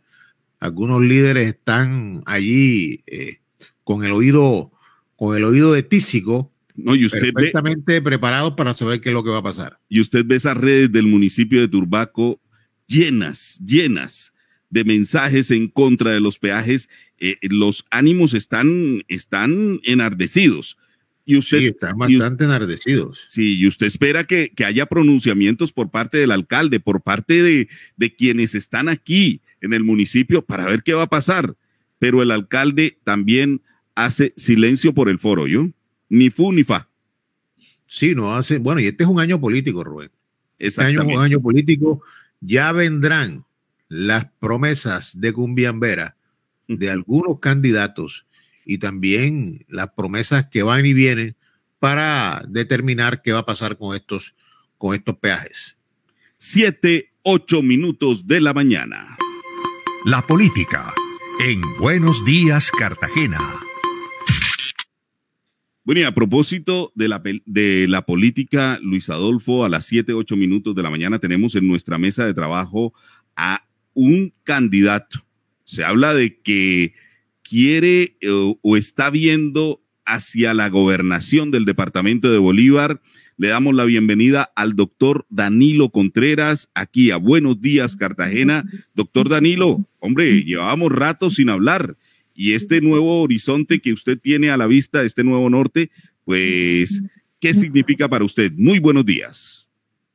Hola Rubén, Luis Adolfo, eh, bueno, complacido de saludarlos nuevamente en este espacio que, que era tan, tan seguido, tan escuchado por la ciudadanía cartagenera y en general del departamento. Eh, siempre dispuesto a sus órdenes a participar en los debates importantes que ustedes proponen. Ahora se referían justamente al tema de los peajes en Turbaco, que no es solamente un asunto que impacte a, la, a esa municipalidad, sino por supuesto eh, a, los, a tantos cartageneros que transitan por ese paraje y que se ven sometidos a esta exacción eh, del cobro de un peaje que no tiene la suficiente claridad en cuanto a la legalidad de su cobro. Doctor Danilo, con los buenos días. Aquí Aquí tenemos un, un comunicado a la coordinadora del Pacto Histórico de Cartagena Bolívar y las ciudadanías libres del departamento, donde los representantes de las organizaciones populares abajo firmantes en pleno ejercicio de las responsabilidades con nuestras luchas populares, conscientes de los históricos procesos de cambio que iniciamos unidos en las elecciones del año 2022 y entendiendo que las transformaciones que adelanta el presidente Gustavo Petro a nivel nacional requieren idéntica expresión en el departamento de Bolívar para enfrentar a, los, a las élites de la política tradicional que pretenden mantener en la región su régimen de saqueo, exclusión y pobreza, hemos decidido postular a Danilo Contreras como candidato a la gobernación del departamento de Bolívar para el periodo 2024-2027. Este comunicado fue enviado a la, a la, al pacto histórico doctor Contreras, donde una serie de organizaciones ya hay un total, aquí un total de unas 15 más o menos organizaciones en las cuales usted ya tiene, eh, ya están apoyándolo. Cuéntenos cómo, cómo va este tema, si ya de pronto se, hay algún alguna comunicación con, con el pacto histórico para que usted sea avalado por esta organización o qué va a pasar, cómo ve usted el panorama. Bueno, Luis Adolfo, tú conoces muy bien que permanentemente he estado conectado a luchas sociales de diversa índole, al lado de sindicatos, de asociaciones de vendedores estacionarios, de juntas de acción comunal, de organizaciones políticas. Y bueno, eh, eh, hemos tenido, pues, hemos sido honrados por parte de varias de esas organizaciones en el sentido de, concebir la posibilidad de competir en el debate democrático que se realizará este 2023 en, el escenario de, la gobernación de Bolívar. Y yo creo que, lo hacen estas organizaciones fundamentado en la experiencia que nosotros acreditamos eh, ya hace algunos años en la Secretaría de Agricultura, donde por supuesto, trabajamos con mucho entusiasmo por el campesinado bolivarense, por la transformación de la producción agropecuaria en el departamento para que sea un verdadero motor de desarrollo y por eh, eh, llevar de alguna manera ciencia, innovación, tecnología eh, para consolidar un clúster agroalimentario que contribuya no solo eh, al progreso y el desarrollo de la provincia bolivarense, sino también eh, para ayudar en materia de seguridad alimentaria y en, y en introducir un, un circuito económico que pueda generar mucho empleo y mucho progreso para la ciudadanía cartagenera. Entonces nosotros estamos listos a participar si eso es lo que consideran las comunidades, a exponer nuestras ideas, a poner eh, nuestro nombre a consideración, eh, sometiéndonos a las reglas establecidas eh, por la coordinadora del Pacto Histórico en Bolívar, que ha dicho que la fórmula para encontrar candidatos tanto en la ciudad de Cartagena como en el departamento, es la de encontrar consensos y si estos consensos no se dan, ir a una consulta, una consulta interpartidista entre los partidos que constituyen el pacto y, creo que esa puede ser la salida democrática a, esta, a esta situación, a esta coyuntura política. Doctor Danilo, ¿qué les hace pensar a ustedes en el pacto histórico que pueden tener, que pueden obtener un triunfo? Es decir, eh, vimos a un, a un Gustavo Petro que triunfó eh, presentando, planteando propuestas por parte del pacto histórico. ¿Ustedes creen que en el pacto histórico, en el departamento de Bolívar, pueden obtener un triunfo eh, parecido o similar al que obtuvo el presidente Gustavo Petro? Pues a mí no me cabe la menor duda de que la coyuntura política es distinta. Eh, si tú analizas, eh, Rubén, qué es lo que ha sucedido en el año 2022, es que pasamos de una racionalidad política en la cual se imponían unas, unas, unas castas, unas castas tradicionales a punta de dinero y de de puestos y contratación, lo que sucedió es que eh, se, se, impuso el deseo de transformaciones frente a un panorama absolutamente sombrío. Eh, eh, irrumpe un candidato que, era absolutamente impensable en la presidencia de la República. y, y además lo hace a través de una fórmula política eh, de coalición de muchas, de muchas expresiones democráticas, como lo dice el pacto histórico. Y fíjate cómo, cómo eh, antes de la elección presidencial se logra a través de una lista cerrada en la Cámara de Bolívar un hito histórico. Nunca había existido una curul para una, una aspiración alternativa siempre los alternativos en el departamento de Bolívar coaligados, Polo Democrático, Partido Verde, etcétera, no sacaban más de 31 mil, 40 mil votos eh, eh, para las elecciones de Congreso. Y de manera sorpresiva, eh, finalmente se logra que nuestra actual congresista, Tadorina Hernández, logre en menos de 20 días, en una lista cerrada, que también es una novedad, una innovación política, logre más de 104 mil votos y conseguir una credencial al Congreso. Todo eso nos indica que hay unas dinámicas nuevas, que hay, un deseo de transformación, que hay un deseo de innovación.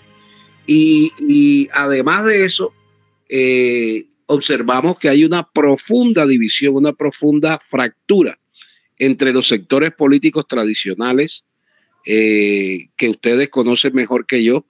Y entonces consideramos que hay todos los elementos objetivos, sin ser eh, soñadores ni, ni, tener y teniendo los pies muy puestos sobre la tierra, hay, elementos objetivos que nos permiten pensar que una, un gran programa de cambio, que una aspiración que no tenga cuestionamientos desde el punto de vista moral y ético eh, pueda imponerse en el departamento para lograr eh, que también lleguen a nuestra región las transformaciones que está proponiendo el presidente Gustavo Petro a nivel nacional. Entonces, ustedes se van a convertir en la piedra en el zapato para la clase política en el departamento de Bolívar, es lo que estoy, es lo que se está viendo, y en la ciudad de Cartagena, doctor Danilo. Bueno, nosotros siempre hemos mantenido una postura, Rubén, frente a, a las expresiones de la política tradicional. Tú ya has conocido hace, hace ya algunos años cuál ha sido nuestro talante. Lo que estamos haciendo ahora es eh, sumarnos, contribuir al, al, gran esfuerzo político que significa la consolidación del pacto histórico en el departamento de Bolívar. Te repito que eh, esta, esta, este comunicado que ha leído Luis Adolfo corresponde a una, una amplísima discusión que venimos realizando desde hace ya algunos meses, donde, donde estos sectores populares y políticos eh, consideran que no hay otra alternativa sino la de participar, porque los cambios que propone Gustavo Preto a nivel nacional necesitan también un enfoque territorial, porque es en los territorios donde hay gente, profesionales, eh, actores sociales que conocen las realidades y que pueden darle una aplicación específica a las transformaciones. Por ejemplo, en materia de reforma rural integral, sabemos nosotros dónde es que tenemos que hacer mayores esfuerzos para ofrecer acceso a la tierra a los campesinos, en dónde podemos eh, adelantar proyectos pilotos, por ejemplo, de catastro multipropósito, en dónde tenemos que enfatizar para mejorar tecnologías, para mejorar la productividad del campesino, como en el distrito de riego de María la Baja. En fin, hay una serie de propuestas que necesitan aterrizaje en el territorio y no solamente la visión desde lo nacional. Dígame, doctor Danilo, algo, algo, algo nos está haciendo, algo nos está haciendo bien, o la tarea no se está haciendo bien cuando estamos padeciendo una altísima inflación y cuando estamos de pronto padeciendo una situación que nos agobia, es decir, el precio de la gasolina, el precio de los alimentos, algo, algo en el mensaje no ha, no ha llegado, no ha calado, que pues redunda en que nos veamos afectados en una sociedad colombiana como esta y que puede redundar en que ustedes se puedan ver afectados en esa posible elección. ¿No cree usted? Yo creo, Rubén, que eh, todos los fenómenos eh, de la modernidad tienen que analizarse con mucha objetividad. No, no, pues por supuesto que todos padecemos estos fenómenos de inflación, pero tampoco podemos abstraernos de fenómenos económicos mundiales. Por ejemplo, eh, todo lo que estamos padeciendo con el tema del plátano, por solo por ponerte un producto. Y, y sabemos, sabemos que en gran medida se debe eh, los altos precios al alza de los insumos para, para los cultivos de productos como el plátano. Y estos altos eh, costos corresponden a, a que en, en, Ucrania, que hoy se encuentra en guerra con la Federación Rusa, se producía el mayor volumen de insumos y abonos eh, en el mundo. También se sabe que la empresa Monómeros, eh, que también es productora de, abonos eh, para el campo, estaba siendo objeto de una intervención que hasta ahora está siendo normalizada por el restablecimiento de las relaciones con eh, el vecino país de Venezuela. Eh, pero también tenemos que observar que eh, en el nivel regional no se implementan estrategias para tratar de minimizar o por lo menos amortiguar el golpe de este tipo de situaciones. Ustedes recordarán, Rubén y, y Luis Adolfo, que por allá en el año 2017 del 2017 al 2019 se nos presentaron en el departamento de Bolívar serios problemas con eh, la producción de ñame. Era lo contrario, había una sobreproducción de ñame, pero desde la gobernación de Bolívar eh, pudimos implementar una serie de estrategias que de alguna manera eh, abrieron una válvula de escape para que esa crisis pudiese ser, pudiese ser tramitada.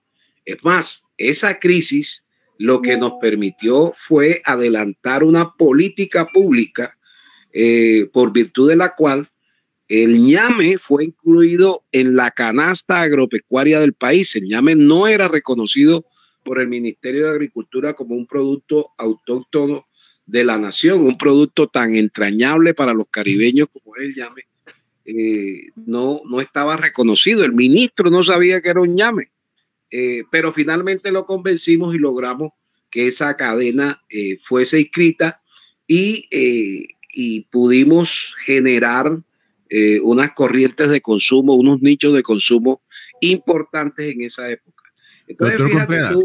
Doctor Contreras, una última pregunta porque ya estamos con el tiempo casi, casi vencido. ¿Qué pasa entonces si usted, si de pronto el pacto histórico le dice, no le contesta esta, digamos, esta misiva, esta carta, y se le dice de pronto, no, ¿usted qué haría? Bueno, Luis Adolfo, eh, esto, esta, esta es una expresión eh, espontánea de organizaciones que ya me lo habían manifestado y que ahora lo hacen público. Eh, no es una imposición a la coordinadora. Estamos en una etapa de precandidaturas en donde debemos someternos a un trámite democrático eh, que, como lo dije al principio, consiste en tratar de arribar a unos consensos entre varios precandidatos o someternos a una consulta, eh, una consulta interpartidista. Si yo me someto a esas reglas, pues debo cumplir eh, los resultados de la misma. Ya yo lo he demostrado. El año pasado justamente, eh, pues me sentí un poco, un poco maltratado eh, por no hacer parte de la lista, la lista cerrada a la Cámara. Sin embargo, yo he aceptado esa, esa posibilidad, salí luego a, apoyar con toda decisión a la, a la doctora Chadorina Hernández, y, entonces allí hemos ratificado, incluso en medio de las dificultades, nuestra vocación democrática de respeto a las reglas, siempre y cuando que estas reglas tengan toda la transparencia y tengan todo el talante eh, que le permita a la ciudadanía eh, optar por los mejores representantes del cambio en nuestra región. Doctor Danilo Contreras, usted ha sido muy amable en atendernos a esta hora de la mañana. Muchísimas gracias. Gracias a ustedes y éxito en este nuevo, esta nueva etapa periodística. Un saludo. Claro que sí. Muchísimas gracias al doctor Danilo Contreras por atender eh, los micrófonos de Buenos Días, Cartagena. 7.25 minutos de la mañana. Estás conectado con Buenos Días, Cartagena.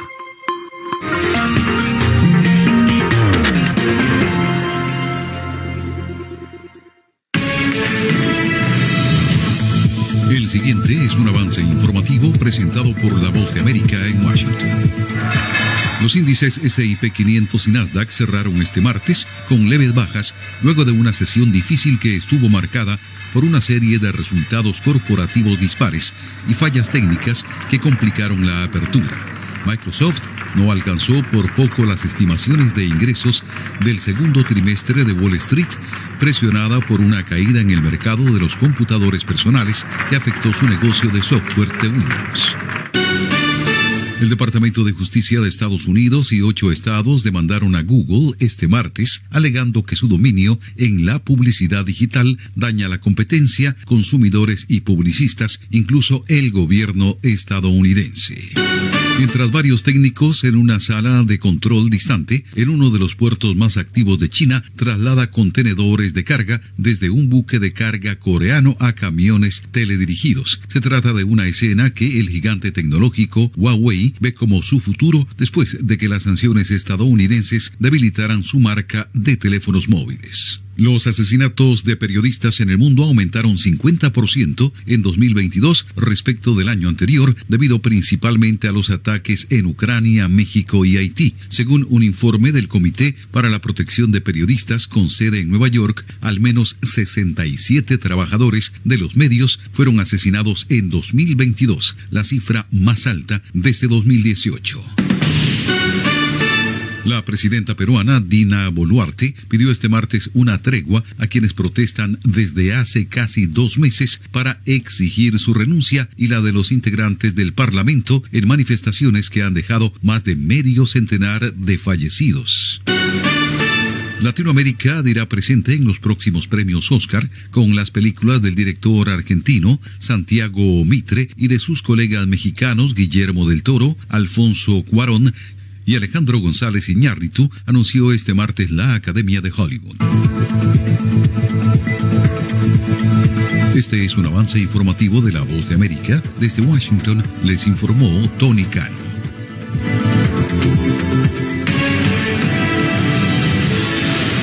...101.6 FM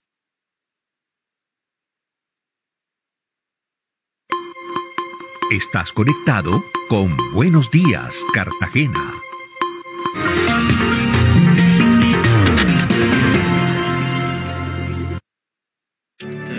Ahora más que nunca hemos entendido que nuestra salud mental necesita cuidado, que nuestras emociones y pensamientos son la respuesta natural a todo lo que sucede, que se vale sentirnos mal y buscar apoyo para entenderlo que se vale preguntar cómo nos sentimos y qué pensamos, que se vale expresarlo sin miedo y escucharnos sin juzgarnos, que se vale cuidarnos entre todos. Nuestra salud mental es fundamental. Gobierno de Colombia.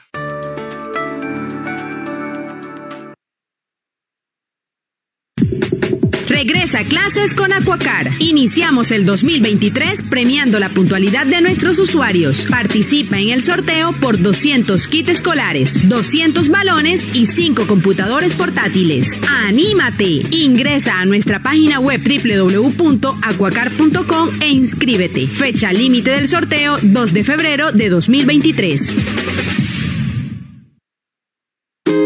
Afiliada a Mutual Ser, inscríbete en nuestro programa de gestantes para acompañarte durante todo tu proceso. En Ser Madre e Hijo queremos disminuir los riesgos de las mamitas embarazadas y recién nacidos, garantizando el ingreso oportuno a control prenatal y a atenciones en ginecología, nutrición, psicología, laboratorios clínicos y ecografías especializadas. Te abrazamos desde el inicio de la vida. Vigilado Supersalud.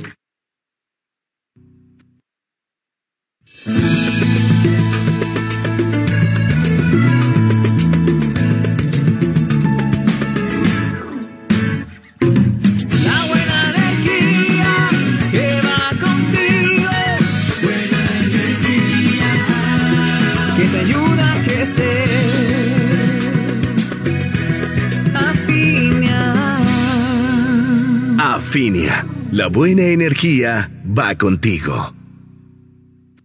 Bienvenidos a nuestro flashback de hoy. Les voy a presentar a Cissy Houston, una cantante de soul y gospel norteamericana. Tuvo una exitosa carrera como corista al lado de artistas como Elvis Presley y Aretha Franklin.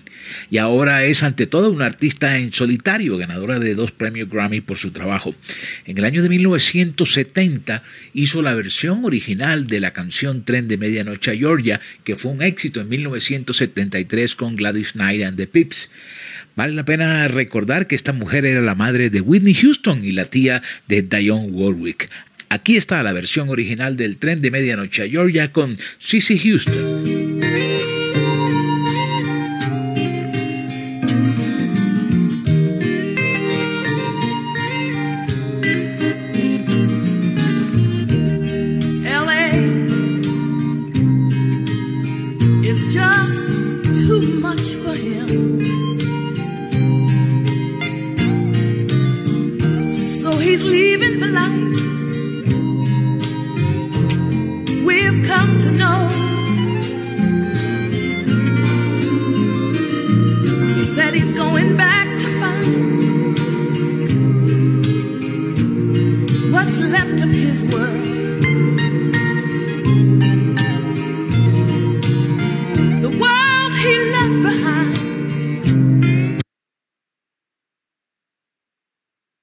Un café a esta hora de la mañana en Buenos Días, Cartagena.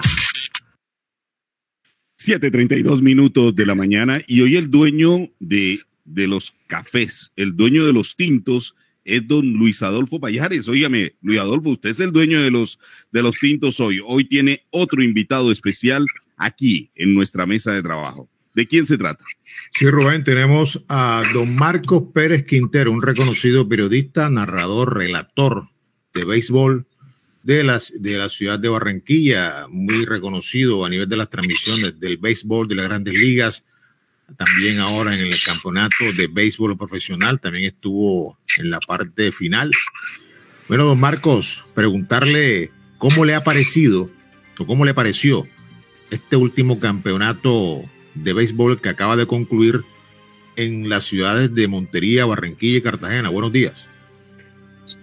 Muy buenos días amigos y gracias por esta llamada tan temprano. Ya yo estaba listo, no hay problema. Eh, no, el campeonato se desarrolló bastante bien, diría yo. Hay algunas falencias todavía que cubrir. Por ejemplo, el equipo que quedó por fuera terminó muy mal. Seis victorias y todas las demás derrotas. Eso hay que mejorarlo. Eh, hay que propender porque el equipo de Getsemaní, que estuvo listo para salir y, no salió al fin, regrese este año a la pelota. Lo mismo que los gigantes aquí de Barranquilla que regrese. Sería muy interesante un torneo con seis equipos para clasificar cuatro.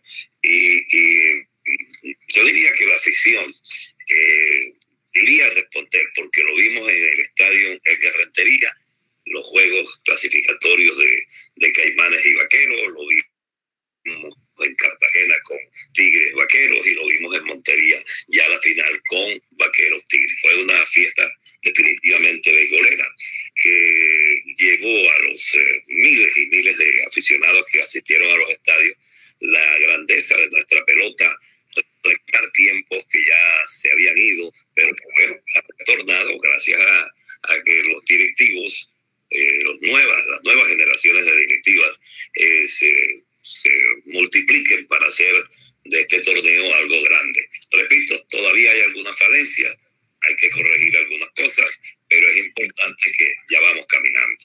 Ahora no nos queda sino pensar en la Serie del Caribe. Eh, los refuerzos que haga el equipo de Montería, ya sabemos que va Harold Ramírez, pero no tenemos el resto de, de peloteros que puedan acompañar a la novena monteriana. Sería muy importante que hiciéramos un gran equipo, porque sí, si el equipo de Tigres del Licey, que manejan tanto pelotero allí en República Dominicana, se han reforzado con una cantidad como que, llama la atención. Hombre, ¿por qué no lo vamos a hacer nosotros? Vamos a hacerlo. Por ejemplo, yo creo que el equipo de Montería tiene una falencia en la tercera base para una serie de podría hacer un refuerzo allí. Pero bueno, los directivos tendrán la última palabra. De todas maneras, después del título de la Serie del Caribe de los Caimanes, derrotando dos veces a Venezuela y dos veces a Dominicana, quiere decir que nuestra pelota va en alza y que esta, este viaje a Venezuela de la novela colombiana eh, sería muy interesante. De pronto no el título, porque no es fácil, pero sí unas tres victorias bastante interesantes frente a novenas grandes como Venezuela o Puerto Rico o el mismo Dominicana. Eso es lo que yo veo de la pelota nuestra y estoy muy contento porque eso le sirve a nosotros como periodistas, como narradores, de poder llevar imágenes y poder llevar un béisbol alto a nuestra audiencia. Eso es muy importante. Don Marcos, ahí conocimos, hombre, que desafortunadamente el canal nuestro Telecaribe no va a transmitir la, la serie del Caribe. ¿Qué concepto tiene usted sobre esto? Y bueno, de alguna manera esto no de pronto perjudica la afición de, no ver a través de un canal nuestro la pelota. Sí. la afición estaba pendiente de eso.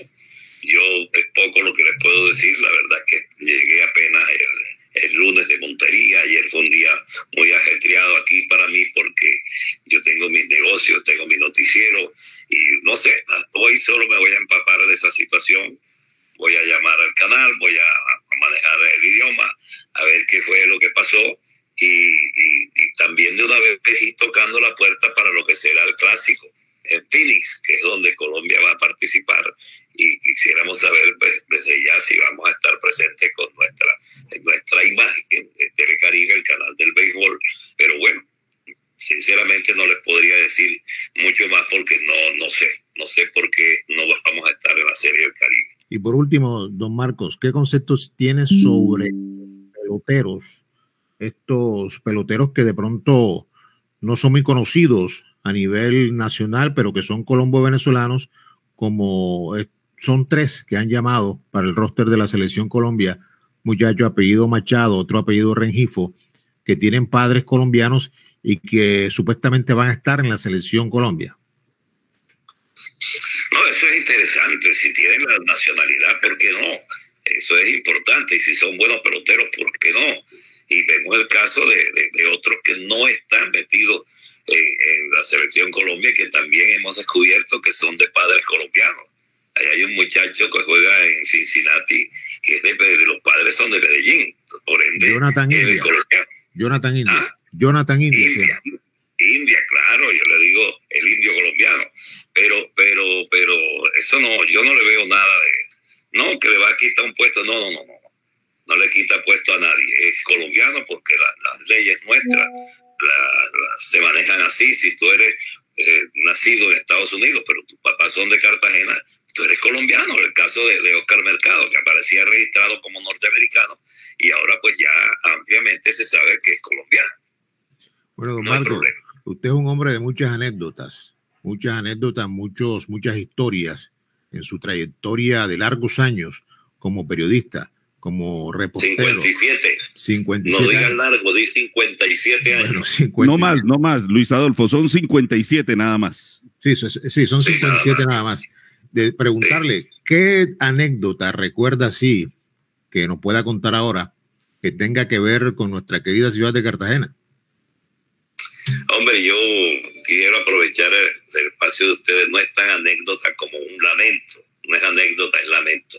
Este viaje mío a Cartagena a transmitir la, final de Tigres y, y Vaqueros, pues me dejó un sabor amargo de encontrar un estadio 11 de noviembre a ver Leal en muy malas condiciones. Es más, para que nadie me echara cuento, lo recorrí. Me metí por los, los camerinos o clubhouse, como dicen los americanos. No hay nada no existe. Cercenaron el estadio, le metieron unas cabinas maluquísimas allá arriba, incómodas de, de, transmisión. No hay un baño cerca para los periodistas que estamos trabajando allá arriba. Hay que atravesar todo el público con esos llenos inmensos para ir a un baño. Entonces son cosas que me dejaron un sabor amargo. ¿A quién se le ocurrió meterle un estadio de atletismo a la frente, que era un frente tan lindo que tenía el estadio de Cartagena, no sé qué pasó, y quién le metió y que una villa olímpica, hombre, había más terreno para hacer una villa olímpica. Si eran estadios que se iban a construir, debieron construirlos en otra parte y dejar intacto al 11 de noviembre, lejos de haberlo arreglado y un poco de baranda y un poco, no, no, no, no, no, no. qué cosa tan un solo baño para hombres y un solo baño para las mujeres. A mí me van a disculpar, pero he querido aprovechar esta oportunidad que ustedes me dan para poner un grito en el cielo. No hay derecho. Ya no Cartagena. Ahora el terreno de juego en malas condiciones. Ustedes vieron que se le cayó un fly a Mercado y puso la situación difícil para el equipo cartagenero, pero no se le cayó, sino que pisó mal un, un tierrero que había ahí. Omier también en el right field pasó lo mismo, horrible el terreno. Entonces, parece que hay un descuido total y absoluto y la gente que llega allí a tratar de mejorar lo que hace es empeorar, porque sinceramente ese, ya es hora que Cartagena, con la afición que tiene, tenga un nuevo estadio con características de grandes ligas, como se hizo aquí en Barranquilla. El estadio de Barranquilla no tiene nada que pedirle a ningún parque norteamericano. De pronto ya habrá tres y cuatro pisos, ok, pero nuestro estadio es comodísimo, tiene baños alrededor de las cabinas de, de, de transmisión, tienen su baño al lado. Tú sales de tu cabina y está tu baño y regresas sin ningún problema, sin ningún obstáculo yo llego al, al sótano del, del, estadio de Barranquilla, parqueo mi carro, cojo un ascensor y me llevo al cuarto piso sin ningún problema. Entonces, ¿cómo Cartagena con esa afición? Sabemos que Cartagena es béisbol, béisbol. ¿Cómo es posible que no van a tener un tremendo parque de pelota? Me llama la atención que un alcalde se rompa la, la, la cabeza para hacerse elegir y llegan ahí y no hacen un carajo. No entiendo eso. Sí, señor. Don Marcos nos hace recordar el cuento de, del, del hombre que le era infiel la mujer y que veía por la ventana cuando ella le era infiel con el, con el, con el tipo y le veía los gordos a la mujer, le veía las piernas gordas, le veía esto, le veía, y el tipo termina diciendo, qué pena con este señor, hombre, qué pena con este señor. Uno, uno siente exactamente la misma vergüenza con usted, don Marco. Qué pena con don Marco. Porque, yo, tú sabes que yo estoy muy unido a Cartagena, mi esposa cartagenera, mi padre cartagenero, tuvimos emisor allí, la voz de la heroica, y entonces hay parte de mía allí, y, y asistir a un estadio que yo conocí, que lo conocí muy bien desde los años cincuenta y tantos, que asistí por primera vez con mi padre, siempre estuve con mi padre para arriba y para abajo, y, y conocí ese parque de pelota en la época de los indios, y, y del Torices, y de Quiquemán, y de Juan González Cornet. El estadio que hay hoy, un desastre total. Tiene que pellizcarse en Cartagena y decir, no, vamos a hacer un estadio. El próximo alcalde que venga, que su programa de gobierno diga, voy a hacer un estadio. Es más, yo conozco un proyecto, o mejor, un anteproyecto del mismo que diseñó el estadio de Barranquilla, que es un, un barranquillero, se llama Thomas Disney. Thomas Disney tiene un proyecto, un anteproyecto para Cincelejo y otro para Cartagena. Entonces, no hay derecho. Precisamente, precisamente, don Marcos, don Marcos, hace como tres años lo entrevistamos.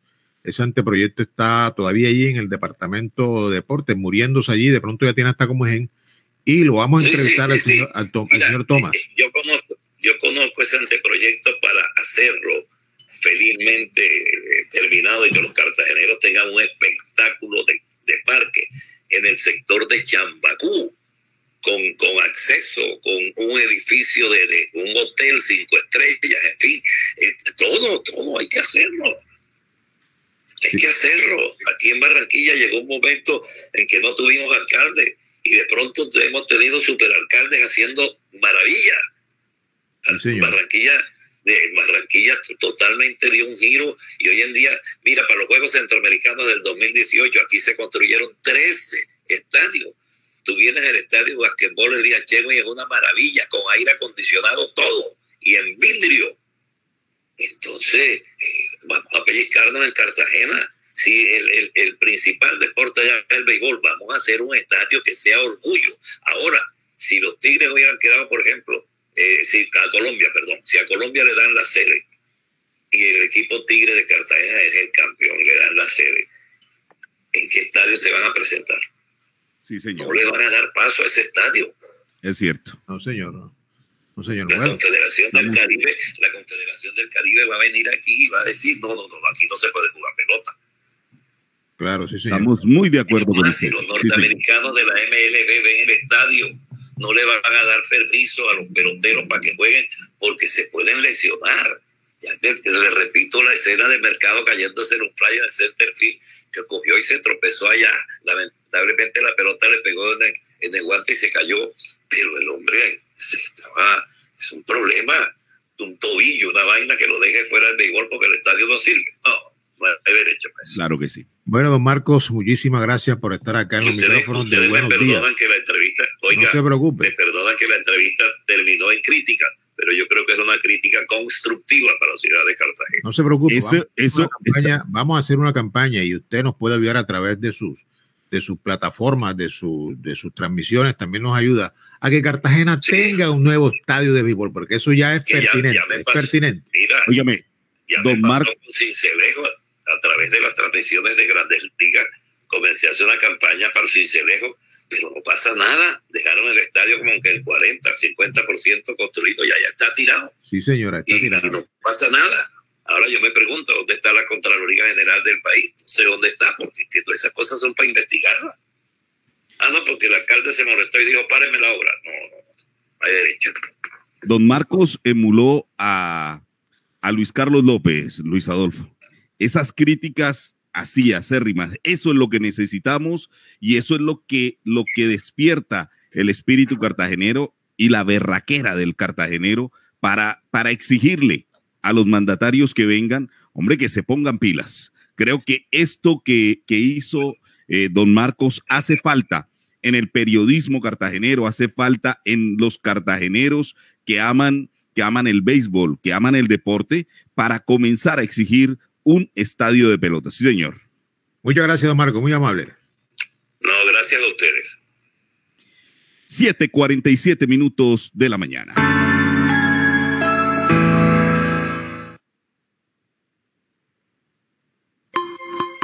Estás conectado con Buenos Días, Cartagena.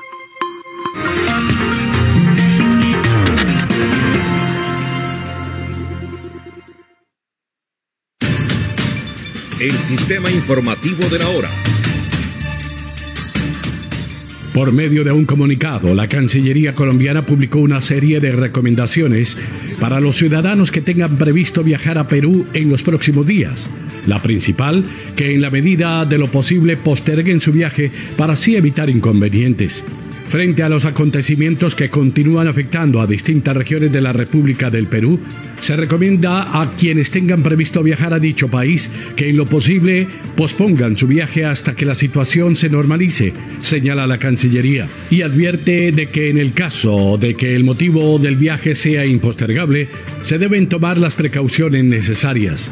Y concluye señalando que el Consulado General de Colombia en Lima se mantiene monitoreando la situación y actuando coordinadamente para dar respuesta a las consultas y necesidades que pudieran tener nuestros connacionales en el territorio peruano murió Paula Durán, colombiana que se encontraba en Estados Unidos luchando contra un cáncer terminal luego de haber dado a luz a su tercer hijo. La madre de Paula, Gloria Camargo, confirmó la noticia de la muerte de la joven de 27 años. De igual forma, su esposo, Sergio Vega, se pronunció en las redes sociales. Tenemos un angelito que nos cuida más en el cielo y es esta guerrera esta mujer hermosa que me dio, me dio mi Dios. De verdad que muy agradecido con Dios, con la vida, por haberme puesto esta maravillosa mujer, por haberme elegido entre millones de hombres para ser su esposo, para ser el papá de sus hijos. Y realmente me arrepiento de nada de lo que viví con ella. Y en medio, en medio de esta batalla, me di cuenta cuánto la amaba me di cuenta cuánto la amaba. Cabe recordar que el caso de Paula Durán se volvió reconocido después de que su esposo Sergio decidiera compartir por medio de sus redes sociales la situación de su esposa y así solicitar una visa humanitaria para que sus suegros pudieran viajar y estar con ellos por un tiempo y así poderse despedir de su hija. La alcaldesa de Bogotá, Claudia López, aseguró que está en desacuerdo con la apuesta del ministro de Justicia, Néstor Osuna, de escarcelar a delincuentes de delitos menores para reducir el hacinamiento carcelario. La mandataria local aseguró que sería un grave error para la seguridad de la capital, la cual no está en sus mejores condiciones, ya que de ser aprobada esta ley saldrían de las cárceles más de 6.000 criminales que no han pagado sus condenas. Por esta razón, la alcaldesa pidió a los bogotanos apoyarla en la lucha y firmar una carta para que el presidente entienda la gravedad de la situación. De nada sirve el esfuerzo de denunciar, el esfuerzo de la policía de capturar si al final el sistema judicial deja libre a los atracadores, dijo la alcaldesa, quien precisó que para combatir esa impunidad, si es necesario, enviará un formato a cada casa de la capital para que sea firmado y luego enviado al ministro y al presidente para que analicen la situación. A medida que se acerca la rueda de prensa de hoy convocada por Nairo Quintana, crece la expectativa por saber si el destacado pedalista colombiano anunciará su retiro del ciclismo. La sanción impuesta por la Unión Ciclista Internacional UCI por el uso de tramadol, sustancia prohibida, ha impedido que el ganador de la Vuelta a España y del Giro de Italia consiga equipo para la actual temporada. Allegados al ciclista colombiano aseguran que su decisión es la de decirle adiós al ciclismo. Mientras llega la hora, Nairo sigue montando en su bicicleta, tal como lo mostró este martes en sus redes sociales, con un mensaje que suena a una nostálgica despedida. Gracias Colombia por su cariño. Hoy, después de las 9 de la mañana, se despejarán las dudas sobre el futuro del que es considerado el más grande pedalista colombiano de la historia. Este fue el sistema informativo de la hora.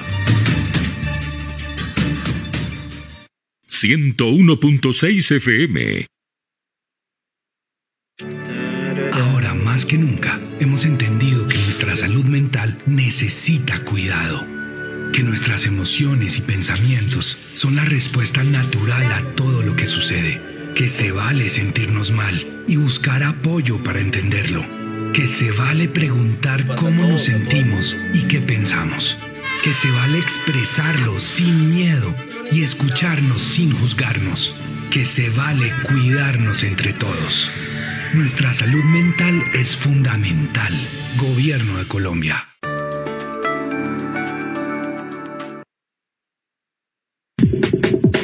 A clases con Aquacar. Iniciamos el 2023 premiando la puntualidad de nuestros usuarios. Participa en el sorteo por 200 kits escolares, 200 balones y 5 computadores portátiles. ¡Anímate! Ingresa a nuestra página web www.aquacar.com e inscríbete. Fecha límite del sorteo 2 de febrero de 2023.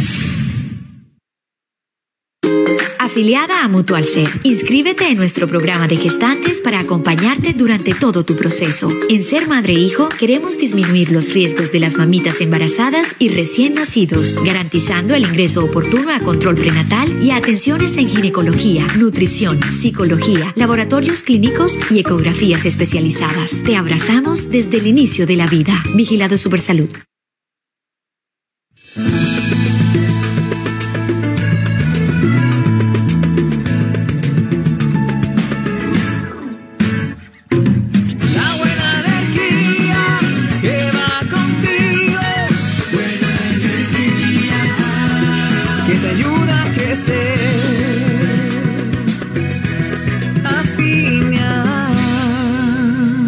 Afinia, la buena energía va contigo. La información deportiva en Buenos Días, Cartagena. 7:54 minutos de la mañana estoy leyendo información sobre el hecho de que rumbo a Caracas, Harold Ramírez jugará la Serie del Caribe con Vaqueros. Luis Adolfo, ¿no? Sí, señor. eh, Harold Ramírez estará con el equipo de vaqueros en rumbo a la Serie del Caribe. También otro dominic, otro un lanzador, Francisco Jiménez, que estuvo en el equipo Tigres como pitcher relevo, va a estar con el equipo de la ciudad de Montería. Y hoy, hoy se darán también algunos nombres de otros, de otros jugadores que pueden reforzar a la novena sinuana con miras a este gran, este gran certamen que inicia el 2 de febrero, ya la semana que viene, en donde estará por segunda ocasión el equipo Vaqueros de la ciudad de Montería. Es la segunda vez que va el equipo Vaqueros a una serie del Caribe. La primera vez no pudo ganar un solo partido. Esperemos que esta vez le vaya mejor, pero tiene que reforzarse. El equipo de Dominicana es un equipo que mete miedo. Yo me Todos imagino, son grandes ligas. Todos es. son grandes ligas. Entonces creo que hay que meterle más, hay que meterle más eh, refuerzos al equipo de vaqueros, porque allá no se va. Además, Venezuela también va a tener tremendo equipo, porque en este momento se está jugando la final entre, entre los equipos de Leones de Caracas y Tiburones de la Guaira. Así que eso está caliente en Venezuela, llenos totales, en donde una boleta va a alrededor de, de 20, 30 dólares, Rubén. Y los estadios llenos, llenos completamente. Una boleta allá, en ese es el promedio, y vale entre 100 y 120 mil pesos, Rubén, imagínense. Aquí la gente trilando porque vale 15. No, y, y el poco de cacheteros buscando que le regalen la boleta. El cachete que cachea. Qué gran cantidad de cacheteros. Sí, señor. Yo tuve que poner en mis redes, les pide, le- le- yo puse en mis redes, agradezco a todas las personas que me han llamado para pedirme boletas para ir al estadio, pero yo no soy el dueño del equipo Tigres, así que yo no puedo regalar boletas. Mucha gente me llamaba para pedirme boletas, pero yo al final no le di a nadie porque a mí tampoco me gusta pedir boletas. Pero bueno, esa es la situación actualmente en lo que tiene que ver con el equipo vaquero que se está reforzando y ojalá se refuerce bien y ahí tenga una buena actuación en Caracas, en la Serie del Caribe, donde Rubén, va, eh, Colombia va a jugar en dos estadios, Fórum de la Guaira y en el estadio Látigo Chávez, que es un estadio, el mejor estadio de Latinoamérica, 45 mil espectadores. En toda Latinoamérica no hay un estadio como este, que lo hicieron unos ingenieros chinos en convenio con el gobierno de Venezuela, que duró aproximadamente cinco o seis años la construcción de este complejo. Es un estadio, pero impresionante, que queda en un sector de Caracas que se llama La Rinconada. La, la distancia entre un estadio y otro es de 45 kilómetros, imagínense, bastante lejos. Uno está en La Rinconada y el otro está en La Guaira. Así que son dos distancias relativamente bastante lejitos, que aproximadamente usted la recorre en media hora más o menos. Y que bueno, esperemos saber qué pasa con la actuación de Colombia en esta serie mundial, eh, bueno, serie del Caribe, representada por el equipo Vaqueros. Bueno, ¿viaja o no viaja Luis Adolfo? No, Rubén, todavía no tengo eso claro. Hay que mirar algunas cositas que tengo pendientes y estaremos, no sé, de pronto ya esta semana se define ese tema. 7:58 minutos de la mañana. Estás conectado con Buenos Días, Cartagena.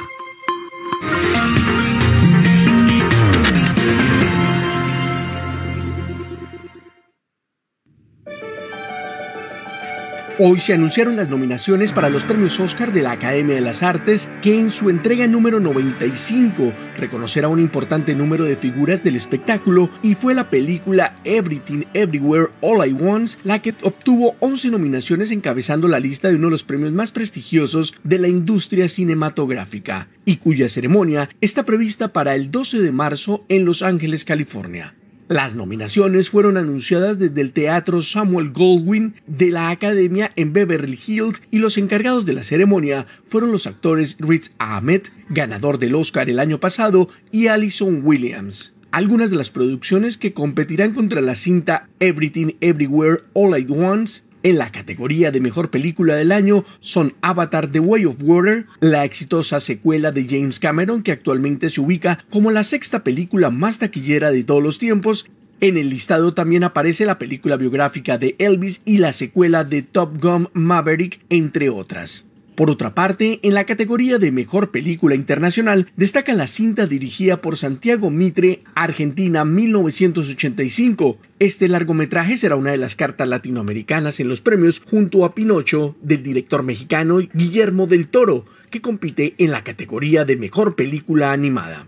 Otra de las categorías que llama la atención del público son las de mejor actor que postulan a Brendan Fraser por la película The Whale, Colin Farrell por Las Almas en Pena de Inisherin y Austin Mayordomo por Elvis, mientras que en la categoría de mejor actriz aparecen Angela Bassett por Black Panther, Wakanda Forever, Ana de Armas por La cinta rubia, Kate Blanchett por Tar y Michelle Williams por The Fableman, la cinta autobiográfica del multipremiado director Steven Spielberg. Otro de los datos que dejó esta ceremonia es la nominación número 53 de John Williams, el famoso compositor de la banda